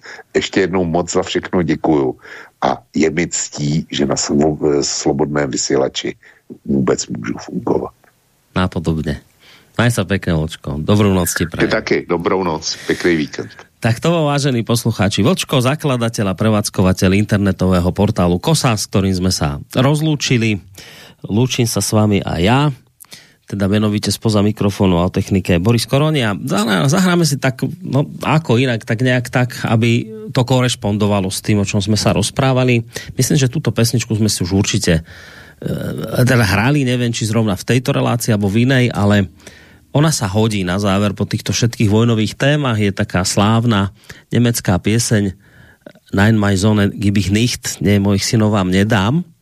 ale keďže je v Nemčine, tak nemusíte všetci tým slovám rozumieť, tak aspoň zo pár nech tých strof vám skúsim pretlmočiť pred tým, ako si tú pesničku pustíme, kde matka hovorí, že napíšem vám radšej včas a tým s vami na dnes definitívne skončím. Nepotrebujete robiť veľké dlhé zoznamy, aby ste vedeli, že mám dvoch synov. Milujem ich obidvoch, to vám chcem povedať. Viac než môj život ich milujem, viac než môj zrak. A vedzte, že oni nebudú nosiť žiadne zbranie, pretože svojich synov vám nedám. A potom hovorí otec, myslím, že učil som ich úcte k životu, ku každej živej bytosti ako k najvyššej hodnote. Učil som ich milosrdenstvu a odpúšťaniu, kde to len a ako to len išlo. Učil som ich aj milovať a vy mi ich neskazíte nenávisťou. Žiadny cieľ a žiadna česť, žiadna povinnosť za toto nestojí zabíjať a umierať, pretože svojich synov vám nedám. Určite som ako matka pre vás v bolestiach ich na svet neprivádzala, nie pre vás a nie ako potravu predelá.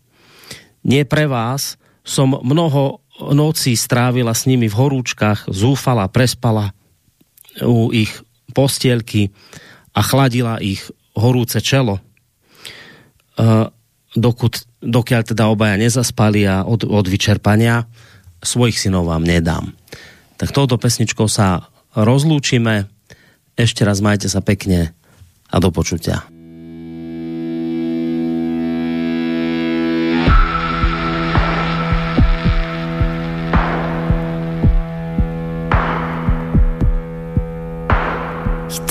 Ich schreib euch besser schon bei Zeiten und sag euch heute schon endgültig ab.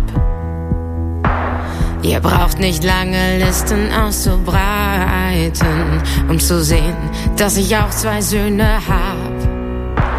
Ich lieb die beiden, das will ich euch sagen.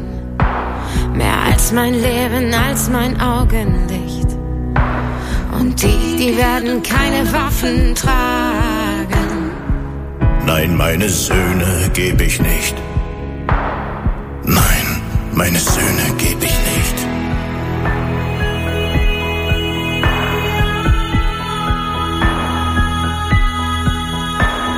Ich habe sie die Achtung vor dem Leben, vor jeder Kreatur als höchstem Wert. Ich habe sie erbarmen und vergeben und wo immer es ging, lieben gelehrt. Nun werdet ihr sie nicht mit Hass verderben, kein Ziel und keine Ehre, keine Pflicht. Sind's wert dafür zu töten und zu sterben? Nein, meine Söhne gebe ich nicht. Nein, meine Söhne gebe ich nicht.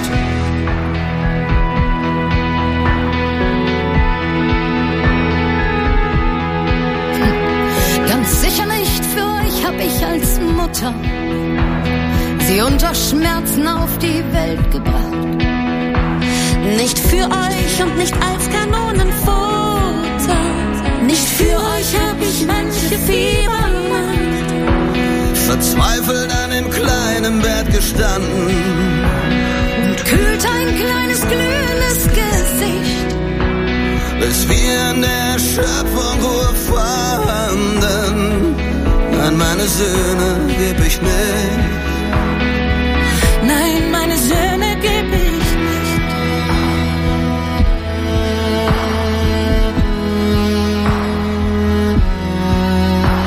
Sie werden nicht in Reihe und Glied marschieren, nicht durchhalten, nicht kämpfen bis zuletzt. Auf einem Gott verlassenen Feld erfrieren, während ihr in weiche Kissen setzt. Die Kinder schützen vor allen Gefahren, ist doch meine verdammte Vaterpflicht. Und das heißt auch, sie vor euch zu bewahren. Nein, meine Söhne geb ich nicht. Nein, meine Söhne geb ich nicht. Nein, meine Söhne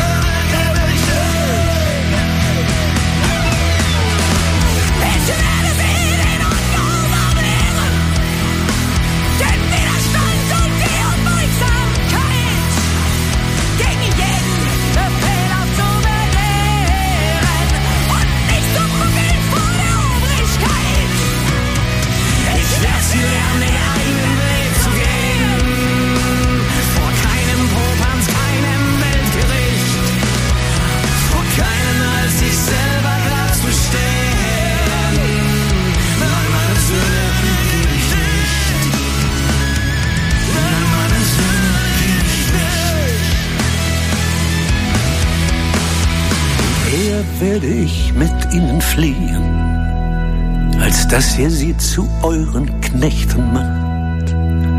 Eher mit ihnen in die Fremde ziehen, in Armut und wie Diebe in der Nacht. Wir haben nur dies eine kurze Leben. Ich schwör's und sag's euch gerade ins Gesicht. Sie werden es für euren Wahn nicht geben. Ich nicht. Nein, meine Söhne gebe ich nicht. Nein, meine Söhne gebe ich nicht. Nein, meine Söhne gebe ich nicht.